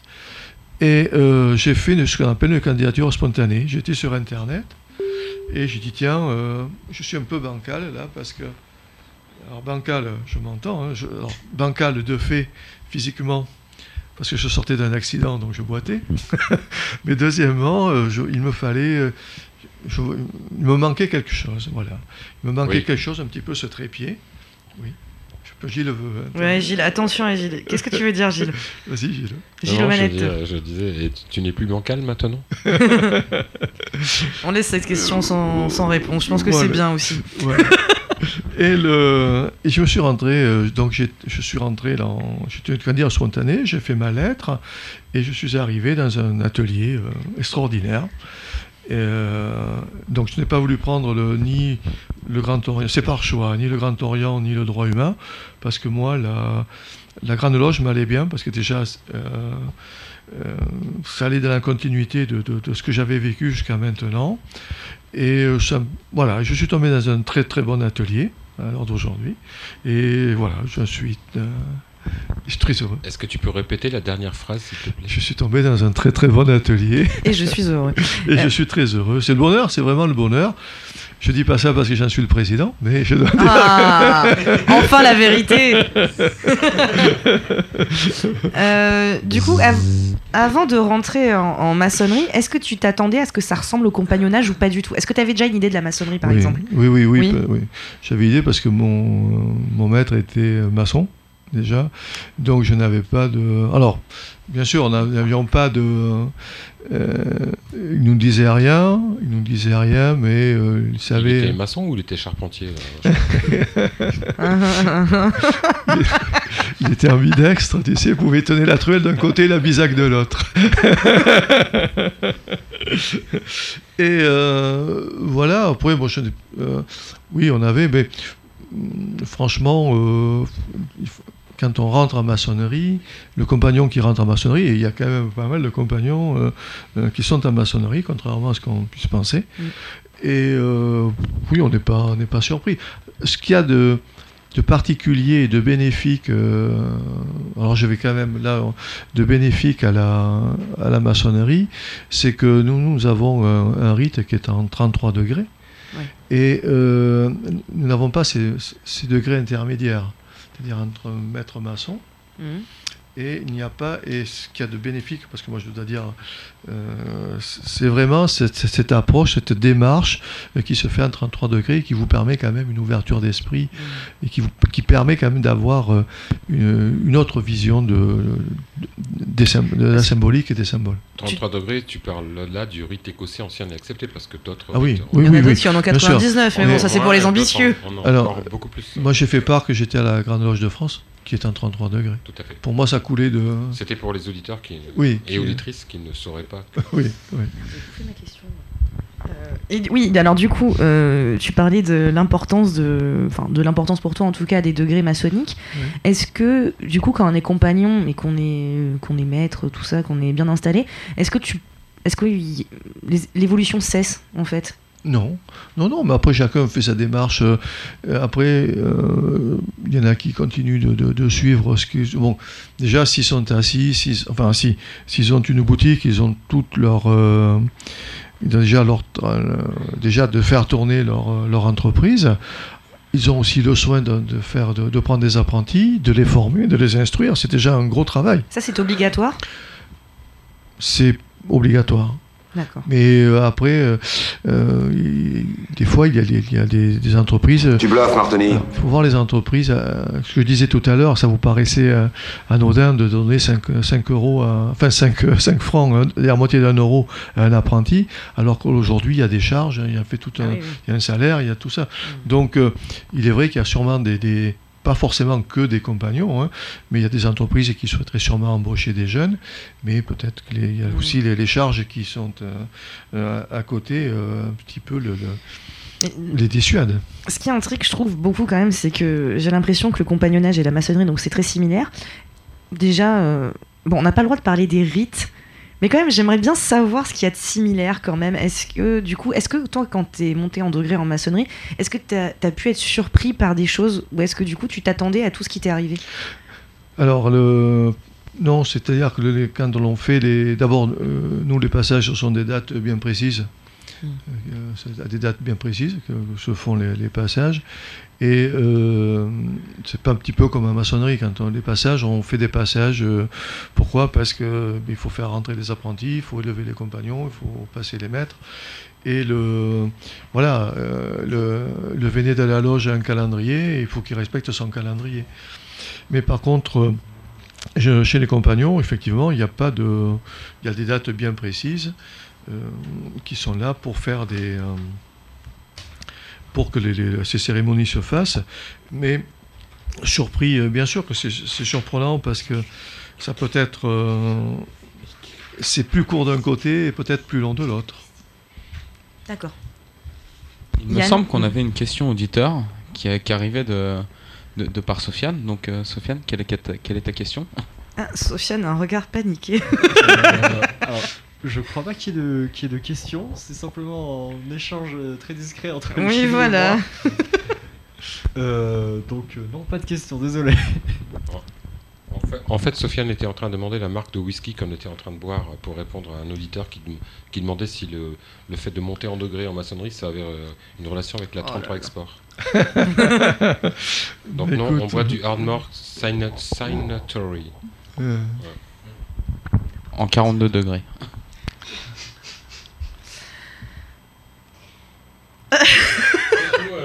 Excusez-moi pour ce petit moment de flottement. Euh, du coup, qu'est-ce que ça a pu t'apporter, euh, la maçonnerie, que, le compagnonnage t'a pas apporté au niveau spirituel, par exemple? Alors, non, la maçonnerie a, apporté, ça a, été, un- ça a été un complément. Euh, Ça a été un complément. alors, les frères sont. Quand, on, est en maçonnerie, déjà, on travaille, on planche, on, fait comme en compagnonnage. On peut présenter des, on peut présenter des planches, on peut présenter des, ce qu'on appelle des épures. On ne présente pas une planche, mais une épure. On, travaille, on présente des, travaux.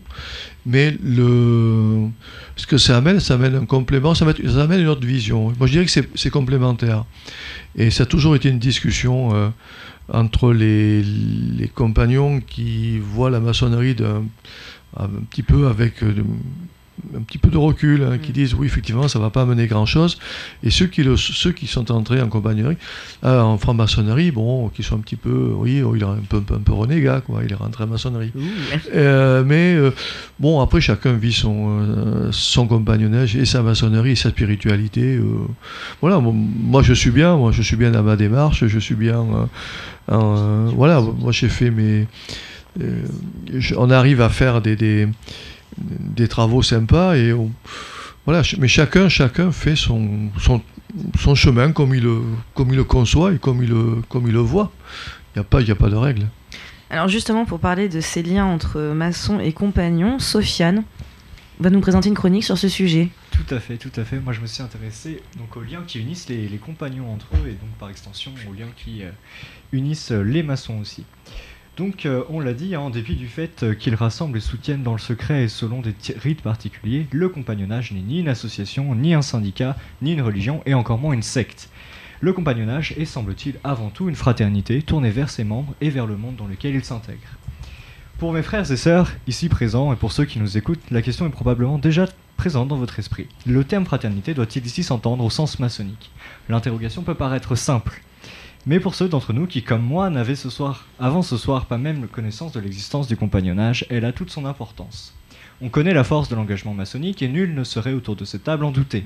Mais dans quelle mesure le compagnon peut-il compter sur les autres Si le terme compagnon en tant que tel est relativement évocateur, les liens qui unissent les membres du compagnonnage. Euh, touc, touc, touc, euh, je me suis perdu en tant que tel. Euh, nous ne saurions nous, nous satisfaire d'une telle définition. Étymologiquement, le mot compagnon trouve ses origines dans deux mots latins, cum ou cum, je sais pas trop comment ça se prononce, avec et panis, pain. Le compagnon est donc celui avec qui on partage son pain. Il en découle, pour chacun d'entre nous, un devoir, pour chacun d'entre eux, un devoir, celui de se prêter assistance mutuelle, se secourir, s'entraider. Ce devoir repose sur l'idée de fraternité. Aussi, comme le maçon, qui lorsqu'il rejoint une loge ne rejoint pas simplement un ensemble d'hommes et parfois de femmes libres et de bonnes mœurs, le compagnon n'intègre pas simplement un groupe qui a vocation à former des artisans. On ne résume pas le compagnonnage tout comme on ne résume pas la maçonnerie. Le compagnon a lui aussi son lot de spiritualité, et lui aussi peut compter sur ceux qui l'entourent autant que ces derniers doivent pouvoir compter sur lui. Cela étant, la fraternité n'est pas qu'une assurance contre les, incidents de l'existence. Aussi dirais-je, fraternité oui, mais pas uniquement contre les maux de, lorsque les maux de la vie se manifestent. Celui qui n'est pas encore compagnon, comme l'apprenti maçon, doit bien, comprendre, doit bien prendre la mesure de ce qu'est la fraternité. Il s'agit avant tout de participer à une famille, et pas seulement d'y manifester ponctuellement son appartenance. C'est ce qui transparaît, je crois, au travers de l'idée de transmission qui anime aussi bien la, la maçonnerie que le compagnonnage. Car que peut-on recevoir quand on n'est pas là? Ce qui m'amène à une différence qui existe selon moi entre compagnonnage et maçonnerie, l'idée de sacrifice pour la fraternité. Il n'est pas ici question uniquement du sacrifice ultime, mais aussi, parfois, de choses bien moindres, mais qui sont, elles aussi, très importantes. Enfin, j'en terminerai par des paroles qui peut-être sont plus proches de la réalité. Finalement, la fraternité est, un- est une affaire éminemment personnelle. Chacun la vit différemment. D'autant plus qu'humains que nous sommes, nous ne pouvons pas apprécier un individu sur la simple base d'une appartenance. La fraternité est certes une idée qui paraît simple et belle, mais comme toujours, les particularités des uns et des autres en feront une chose systématiquement différente selon les individus qu'elles voient interagir. Voilà pour moi. Bah merci Sofiane. Bravo. Bah bravo, bravo, bravo. Belle première chronique. Et un stress intense pour moi. Mais non, ça s'est très bien passé. Alors pas. Sofiane, elle n'est pas passée en direct, donc il va falloir la refaire. Non, c'est une blague. Ah Ça, c'est presque d'être un mauvais compagnon, Gilles. ne me fais pas de mauvais tours. Oui, donc Oui, la fraternité, on parlait de fraternité. Euh, Jean-François, du coup, toi, tu. Est-ce que. Enfin, j'ai l'impression que les compagnons, c'est très, très. euh, Comment dire ça? En fait, vous vivez ensemble quand même, quand vous faites votre apprentissage. Enfin, c'est dans une famille. On l'a dit tout à l'heure déjà. Et la maçonnerie, c'est quand même pas. Enfin, c'est pas au quotidien où on est avec nos frères et nos sœurs. Du coup, quelle différence tu fais? Est-ce que c'est plus. euh, plus t'es jeune quand t'es compagnon? Est-ce que c'est plus être frère d'armes, en fait, être compagnon du devoir? Alors, moi je dirais que peut-être la différence, c'est déjà quand tu es compagnon, quand tu rentres en Cayenne, euh, c'est pour apprendre un métier. Mm. Déjà. Euh, un métier, donc tu as une partie opérative, tu vas avoir une partie spéculative après, tandis que le, le, le maçon, enfin le frère qui rentre en maçonnerie, lui, c'est une partie euh, spéculative. Donc, euh, on n'a peut-être pas forcément besoin de vivre ensemble pour faire de la, De la spéculation. Quand, quand tu parles de Cayenne, euh, c'est Cayenne là où il y avait le bagne? Alors, une Cayenne, non, c'est le lieu. Alors, c'est très compliqué à, expliquer. Le mot Cayenne, certains disent que la, Cayenne, ça ressemblait, c'était à l'origine à une cabine de bateau euh, qui était là, donc ce nom, Caya, qui arriverait de- d'Espagne. Alors, la Cayenne, c'est le lieu où se réunissent les, les compagnons. Donc, la particularité, c'est que les. Alors, c'est un lieu où euh, il y avait le gîte, le couvert, et en même temps, c'était pour l'instruction. Ça, c'était le. On va dire, c'est arrivé à peu près dans le 17e, 18e siècle. Avant, ça se faisait dans une auberge. Donc, Tiens, comme euh, certains autres. voilà, comme certains autres, mais c'est pour ça qu'il y a beaucoup de similitudes. Il Oui. faut pas. Alors, si ce n'est que les, les maçons se réunissaient dans une auberge et après partaient, tandis que les compagnons, eux, se réunissaient dans une, dans une chambre et euh, étaient chez l'aubergiste, donc ils faisaient crédit à, à l'aubergiste, et bien souvent la mère était l'aubergiste. Donc, y a eu cette, cette notion de mère. Donc, la particularité, c'est que dans les compagnons, il y a deux, deux dénominations. On a ce qu'on appelle les pays et ce qu'on appelle les coteries. Mm. Donc, les coteries, c'est tout ce qui travaille en hauteur, Oui. et les pays, c'est ce- tout ceux ce qui qui travaille. de- À la base, c'est ceux qui faisaient le tour de France, je crois, non Enfin, Non, qui marchaient non, non. beaucoup, non, Les coteries, c'est les, euh, les charpentiers, les maçons, c'est ceux qui Oui, sont c'est ceux qui sont en hauteur, les coteries. Et les pays, c'est ceux qui sont, euh, qui, euh, c'est ceux qui travaillent au sol. Voilà, un carreleur est, enfin, un, carreleur est, un, est une- est un, est un pays, un menuisier est un pays, un charpentier est une coterie. Donc, les, donc la particularité de ça, pour, ça, pour en revenir un petit peu à ce lieu, c'est que les, les pays montent en chambre, c'est-à-dire qu'ils montent, ils montaient en chambre, tandis que les coteries, eux, descendaient en Cayenne. D'accord. Voilà. Sofiane, t'as une question pour Jean-François? On pourrait Oui, dire vive les enfants de Cayenne, à bas ceux de la sûreté. Alors, les, Cayennes, attends, 30 secondes, les, Cayennes, oui, vous en avez une très belle qui est à, qui est Jean Jaurès. Il y a des Cayennes comme ça, il y a des Cayennes aussi qui sont. Moi, quand j'étais gamin, j'étais dans une Cayenne que l'on dit sauvage. Mais euh, voilà, le mot Cayenne, c'est, c'est le lieu, c'est un lieu de rendez-vous. C'est, c'est important. Parce que bien souvent, dans une Cayenne, il y a une mer. Sofiane, Alors ma question c'est, euh, je pense que pour toi on a déjà eu la réponse, mais d'une manière générale, moi je me demande ce qui pousse euh, quelqu'un qui n'est pas encore compagnon à vouloir intégrer le compagnonnage. Est-ce que c'est selon toi uniquement, enfin premièrement le fait de pouvoir apprendre un métier ou de pouvoir appartenir à un groupe? Moi, dans un premier, pour moi, je pense que dans un premier temps, ce sont des jeunes qui ne veulent plus de scolarité, Déjà, qui ne veulent plus continuer leurs études, qui sont sûrement, qui peuvent être très très bons. Moi, j'en j'en ai connu qui étaient très très bons en- bon, et qui ne veulent plus parce que bon, on a le cas chez nous, on va pas dévoiler, mais on a quand même le cas de le fils d'un frère qui est chez nous, qui est qui est charpentier en- dans un pays limitrophe. et euh, que nous saluons ce soir si jamais il nous écoute. Dans un pays alpin. voilà. Et euh, voilà, son, et c'est l'exemple type. euh, voilà, c'était où euh, moi, cet exemple que j'ai eu où, effectivement, un moment donné, il y a des revers de fortune qui font que, oui, les parents ne veulent plus payer les études et les enfants, oui, vont dans un. Alors, beaucoup veulent se mettre dans le compagnonnage. Moi, je vois cette année, j'en ai placé 6. J'en ai, j'ai réussi à en placer 6. L'année dernière, j'en ai placé 7. Euh, mais après, oui, on ne peut pas placer tout le monde. Et, mais euh, oui, en, premier, ce sont des enfants qui, enfin des jeunes, je ne parle pas d'enfants, ce sont des jeunes qui disent, ben, moi je veux apprendre un métier, je veux être indépendant, je veux gagner un petit peu d'argent, et puis j'en ai marre de faire mes études.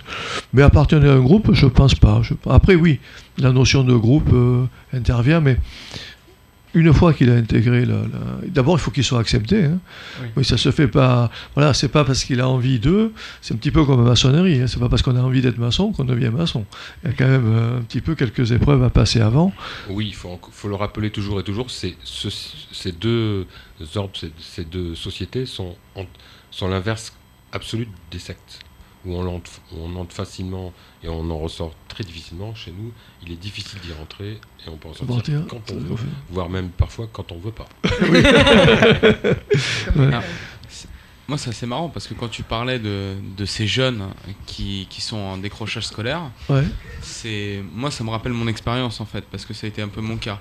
ouais. Euh, C'est-à-dire que j'étais en décrochage scolaire et j'avais besoin de choisir un métier. Sauf que moi, je me suis tourné vers l'apprentissage, mais euh, fourni par l'école ou Ouais. Ouais, moi, c'était par la chambre des commerces Ah, euh, mais- et d'industrie de Paris. Est-ce qu'on pourrait dire que les écoles aujourd'hui se sont inspirées un petit peu, euh, enfin, Mais- de, de ce qu'a fait le compagnonnage pendant des années? Mais il y a des, il y a des Cayennes, enfin, on dit des sociétés, euh, parce qu'il y a trois sociétés, enfin, il y a la fédération, il y a l'union compagnonique et l'association.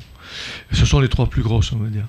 Et euh, qui, qui sont en partenariat, ce que je disais tout à l'heure en préambule, sont en partenariat avec des lycées ou autres, et qui, euh, qui amènent justement, il y a des, des jeunes qui, ne sont, qui peuvent travailler en alternance.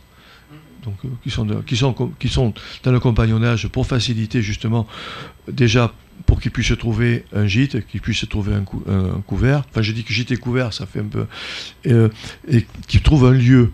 Et comme ce- ceci, ça permet de dégager les, les parents aussi, d'avoir du souci de dire ben, mon fils, euh, il faut qu'il fasse 4 heures de, de RER pour euh, rentrer à la maison. quoi. RER, rite écossais rectifié. Oui. Ouais. Ah là là, facile, facile. Et donc, au- aujourd'hui, euh, enfin, étant donné que enfin, l'apprentissage est popularisé un petit peu, euh, un petit peu partout, on en fait un petit peu l'éloge, qu'est-ce qui pousserait un jeune aujourd'hui de se tourner plus vers le compagnonnage plutôt que vers une autre forme d'apprentissage en fait Alors, à, à ton euh, avis? ce qui se, alors, moi, je l'ai, euh, quand je travaillais là, quand je travaillais, euh, moi, je travaillais avec en partenariat avec euh, deux lycées, et euh, on avait, alors, c'était les, contrats aidés. Je ne sais pas si vous vous rappelez qui ont été supprimés. Donc, nous avions des contrats aidés, et moi, j'ai eu des contrats aidés des jeunes qui avaient 18 ans, et dans lequel, bon, je leur disais que c'était dommage hein, qu'ils soient contrats aidés, avec un risque de rien avoir au bout. Par contre, euh, de les amener euh, déjà à travailler à l'alternance. Donc il fallait, trouver, euh, il fallait trouver déjà le lycée qui allait bien, le proviseur qui acceptait, parce que je ne vous cache pas que les jeunes qui venaient, quelquefois avaient euh, un CV quand même qui était assez Ouais. impressionnant. assez impressionnant. Vraiment très impressionnant. Et euh, voilà, et le, but et l'envie euh, que moi j'ai eu, j'ai fait, hein, que j'ai défendu, je l'ai défendu, c'était de, ramener ces jeunes à ce qu'ils soient en apprentissage chez nous, dans un premier temps, afin d'acquérir un CAP, c'est-à-dire sur un an et demi ou sur deux ans. Une fois qu'ils qu'ils avaient ce CAP, c'est de les faire rentrer chez les compagnons, c'est ce qui a été fait. Et euh, bon, après, pour continuer leurs études. Et c'est un petit peu le cursus de- du jeune là. Et moi, j'en ai eu un, un, un jeune, hein, euh, qui était rentré contrat aidé. Je lui dis, écoute, euh, contrat aidé, moi, je te verrais bien. euh, Ah, me dit, moi, j'aime bien faire la plomberie. Ben, je lui dis, écoute, on va te trouver un maître. D'abord, il faut trouver un- quelqu'un qui accepte de former un jeune, parce que c'est pas facile de former un jeune. Et qui me dit, bon, alors on trouve le maître, on fait le contrat, on retourne le contrat, tout ça, et il devient, euh, apprenti. Avec euh, l'alternance, c'est-à-dire il avait euh, c'était 15 jours de 15 jours d'a- sur le- le- l'entreprise et, et, euh, 15 jours au lycée. Bon, ça passe. Bon, le premier mois, ça va. Deuxième mois, ça passe. Puis le troisième mois, le proviseur m'appelle. Il me dit, je voudrais, il faudrait que je vous parle. Et je lui dis, oui, euh, je viens vous voir, bien sûr, avec grand, avec grand plaisir. Il me dit, euh, c'est qui là, celui que vous m'avez envoyé? Ah, Je lui dis, il est- il est très très bien. hein. Il me dit, oui, mais il me dit, je n'étais pas là quand euh, le, le contrat a été signé. Je vous rappelle que l'année dernière, il a eu quand même six mois d'absence. Ouais, ou ça fait beaucoup d'heures. Ah, ça fait beaucoup d'heures. Ça fait beaucoup. Ça fait beaucoup, mais oui, mais je dis là, c'est différent. Là, il vient en tant qu'apprenti à l'alternance. Il me dit oui, mais je vous signale que depuis le, ce- sur ce trimestre, il a déjà 40 heures d'absence. Je lui dis vous exagérez, vous exagérez quand même. Il me dit pas. Bon, mais comme c'était quand même euh, l'entreprise où j'étais était quand même confortable aussi. Bon, je lui dis écoutez, je vais ranger ça. Puis je retourne. Puis je vois le maître de l'apprentissage, je lui dis écoute, viens, deux mots à te dire, toi. et, puis, et puis appelle-moi, appelle-moi le jeune là, et puis j'ai deux mots à vous dire tous les deux. Je lui dis, je dis, c'est quoi cette histoire de trois mois d'absence, ça fait tes trucs, tes heures, tes machins là, je dis c'est quoi? Ah oui non mais je t'explique. Non non, j'étais rien à m'expliquer. Donc écoute, voilà, c'est clair, tu manques une heure, moi je casse le contrat.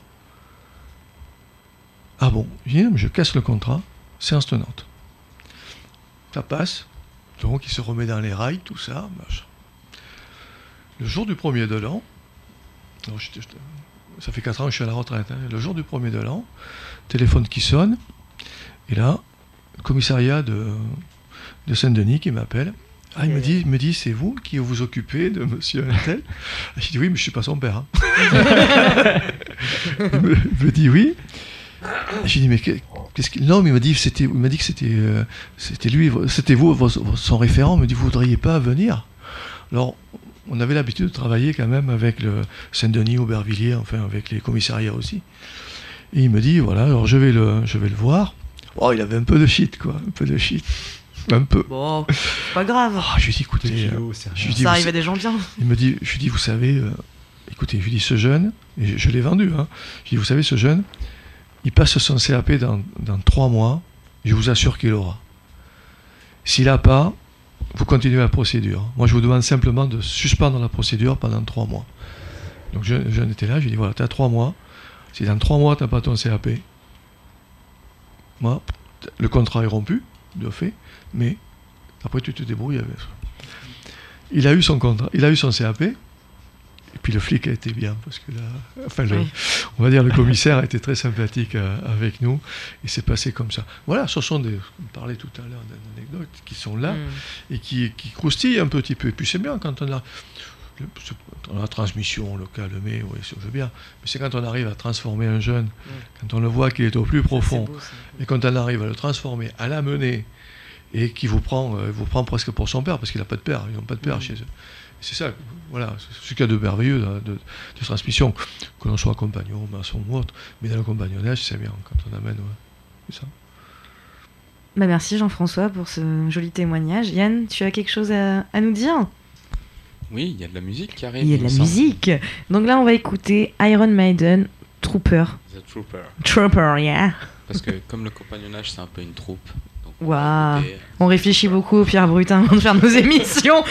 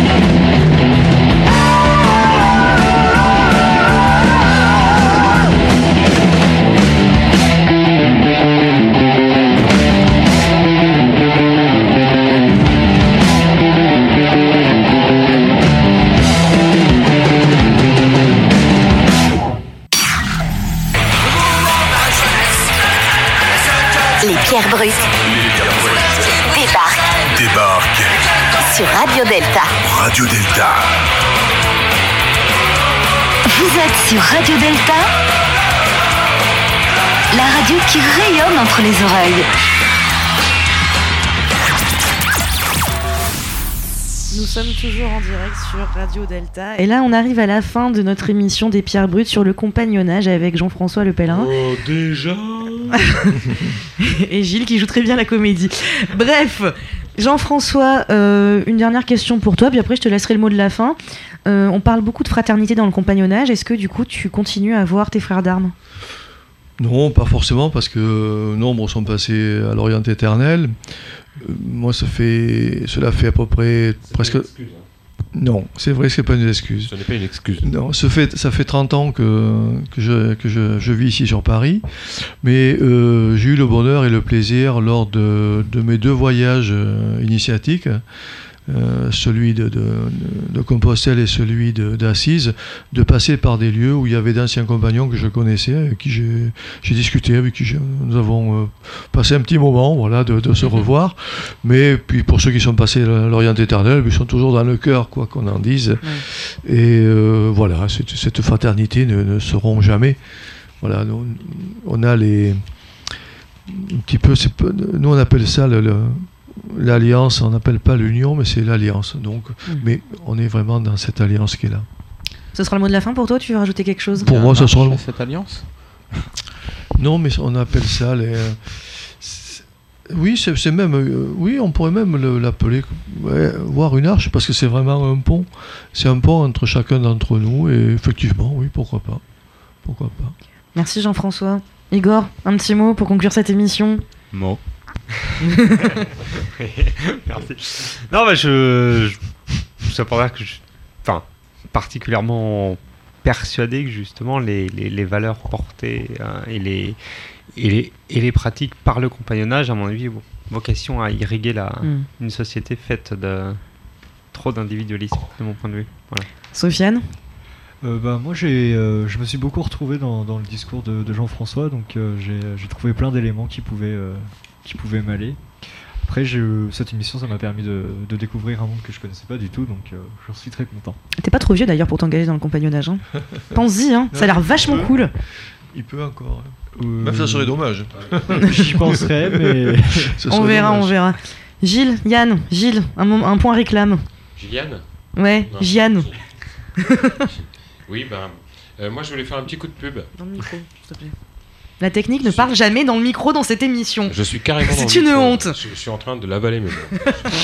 On ne t'en demande pas tant, on tu se sais. calme. Je voulais, je voulais faire un petit coup de pub. Parce que. Non, je parlais du micro, hein, ça va. hein. Moi aussi. Bref. Bref, euh, on recommence. Je voulais donc faire un petit coup de pub parce que moi, je- j'étais en train de faire euh, l'animation euh, Facebook pour l'émission.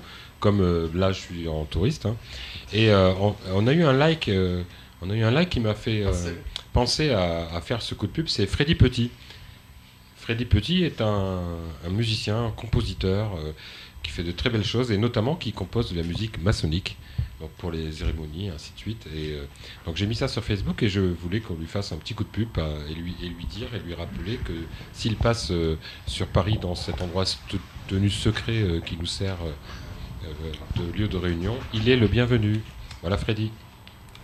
Et euh, du coup, peut-être qu'on peut entendre ces, ces musiques sur YouTube? Tout à- euh, on peut entendre ses musiques. Tout Ah à bah fait. On va- parfait. On, va, mettre les liens sur. euh, Parfait. Hein. Yann? Je vais beaucoup parler ce soir. je, je vais beaucoup parler. Je voulais remercier tout d'abord euh, Mitch. Mitch pour ses super photomontages qu'il a, qu'il a postés. Des bières brutes. J'ai peur. Et euh, de le- de- de l'envoi de, son dernier livre, Écriture et lecture, Armes contre la manipulation et les fake news, que je m'empresserai de lire dans les prochaines semaines, étant donné que j'avais adoré les sexes électriques. Donc euh, merci à toi, Mitch. Et euh, je voulais avoir une petite pensée pour Adrien ce soir, parce qu'on Ouais. on en a parlé rapidement. Adrien mais, euh, Dutout qui présente Adrien l'émission du tout, mais qui est, qui habituellement. est surtout en tournage pour, euh, qui est en tournage, qui est en, qui tourne en ce moment pour euh, pour sa pièce. Il tourne, il tourne. Et oui. Oui. Parce que nous sommes des artistes dans les pierres brutes. Et on s'arrêtera là. Oui, parce que sinon l'anonymat est plus tellement. Enfin bref. Bah, on arrive à la fin de cette émission. Voilà, on n'a rien entendu, mais bref, on arrive à la fin de cette émission. Encore merci à Antonio de nous avoir accueillis. Notre prochaine émission des pierres brutes euh, sera sur le thème des arts martiaux. Elle sera dans un mois à peu près. Quelle est la date, euh, Yann? 14 décembre. Tu, tu ne connais pas 14 la date, décembre. Julie, mais tu me Mais déçois. Je ne connais pas tout par cœur. Mais oui, mais écoute, je ne suis qu'une femme. Tu sais, j'ai mes fêlures. On dit pas le lézard martiaux, on dit le lézard martial. D'accord, donc Gilles ne sera pas invité à la prochaine émission. hein. Donc, on- Euh, on- merci, on- merci aux auditeurs de nous avoir écoutés. Hein, quand même. N'est-ce pas, Yann de nous avoir supportés. Aussi, aussi. Merci à Jean-François d'avoir été notre invité ce soir. Et puis, bon, bah. Merci à Antonio de nous avoir accueillis. Je l'ai dit déjà, Yann. Non, mais c'est terrible, hein, Faut cette écouter, manie. là. Il écoute rien et il me reprend en plus. Et merci à Voilà, c'est le point sauveur engueulade. début de l'émission, comment s'appelle-t-il déjà? Celui qui nous a. Merci, merci à Thibaut. Merci à Thibaut. qui ouais. nous a rappelé l'existence du bouton on-off sur un des éléments de notre console, sans lequel nous n'aurions pas pu faire l'émission. Mais Eh oui, c'est quand même pratique d'allumer tout ça. Bref. Voilà, c'est fini. Une très bonne soirée. Les pierres brutes, c'est fini. À bientôt. À bientôt sur Radio Der- Delta. Les pierres brutes débarquent Débarque sur Radio Delta. Radio Delta. Vous êtes sur Radio Delta, la radio qui rayonne entre les oreilles.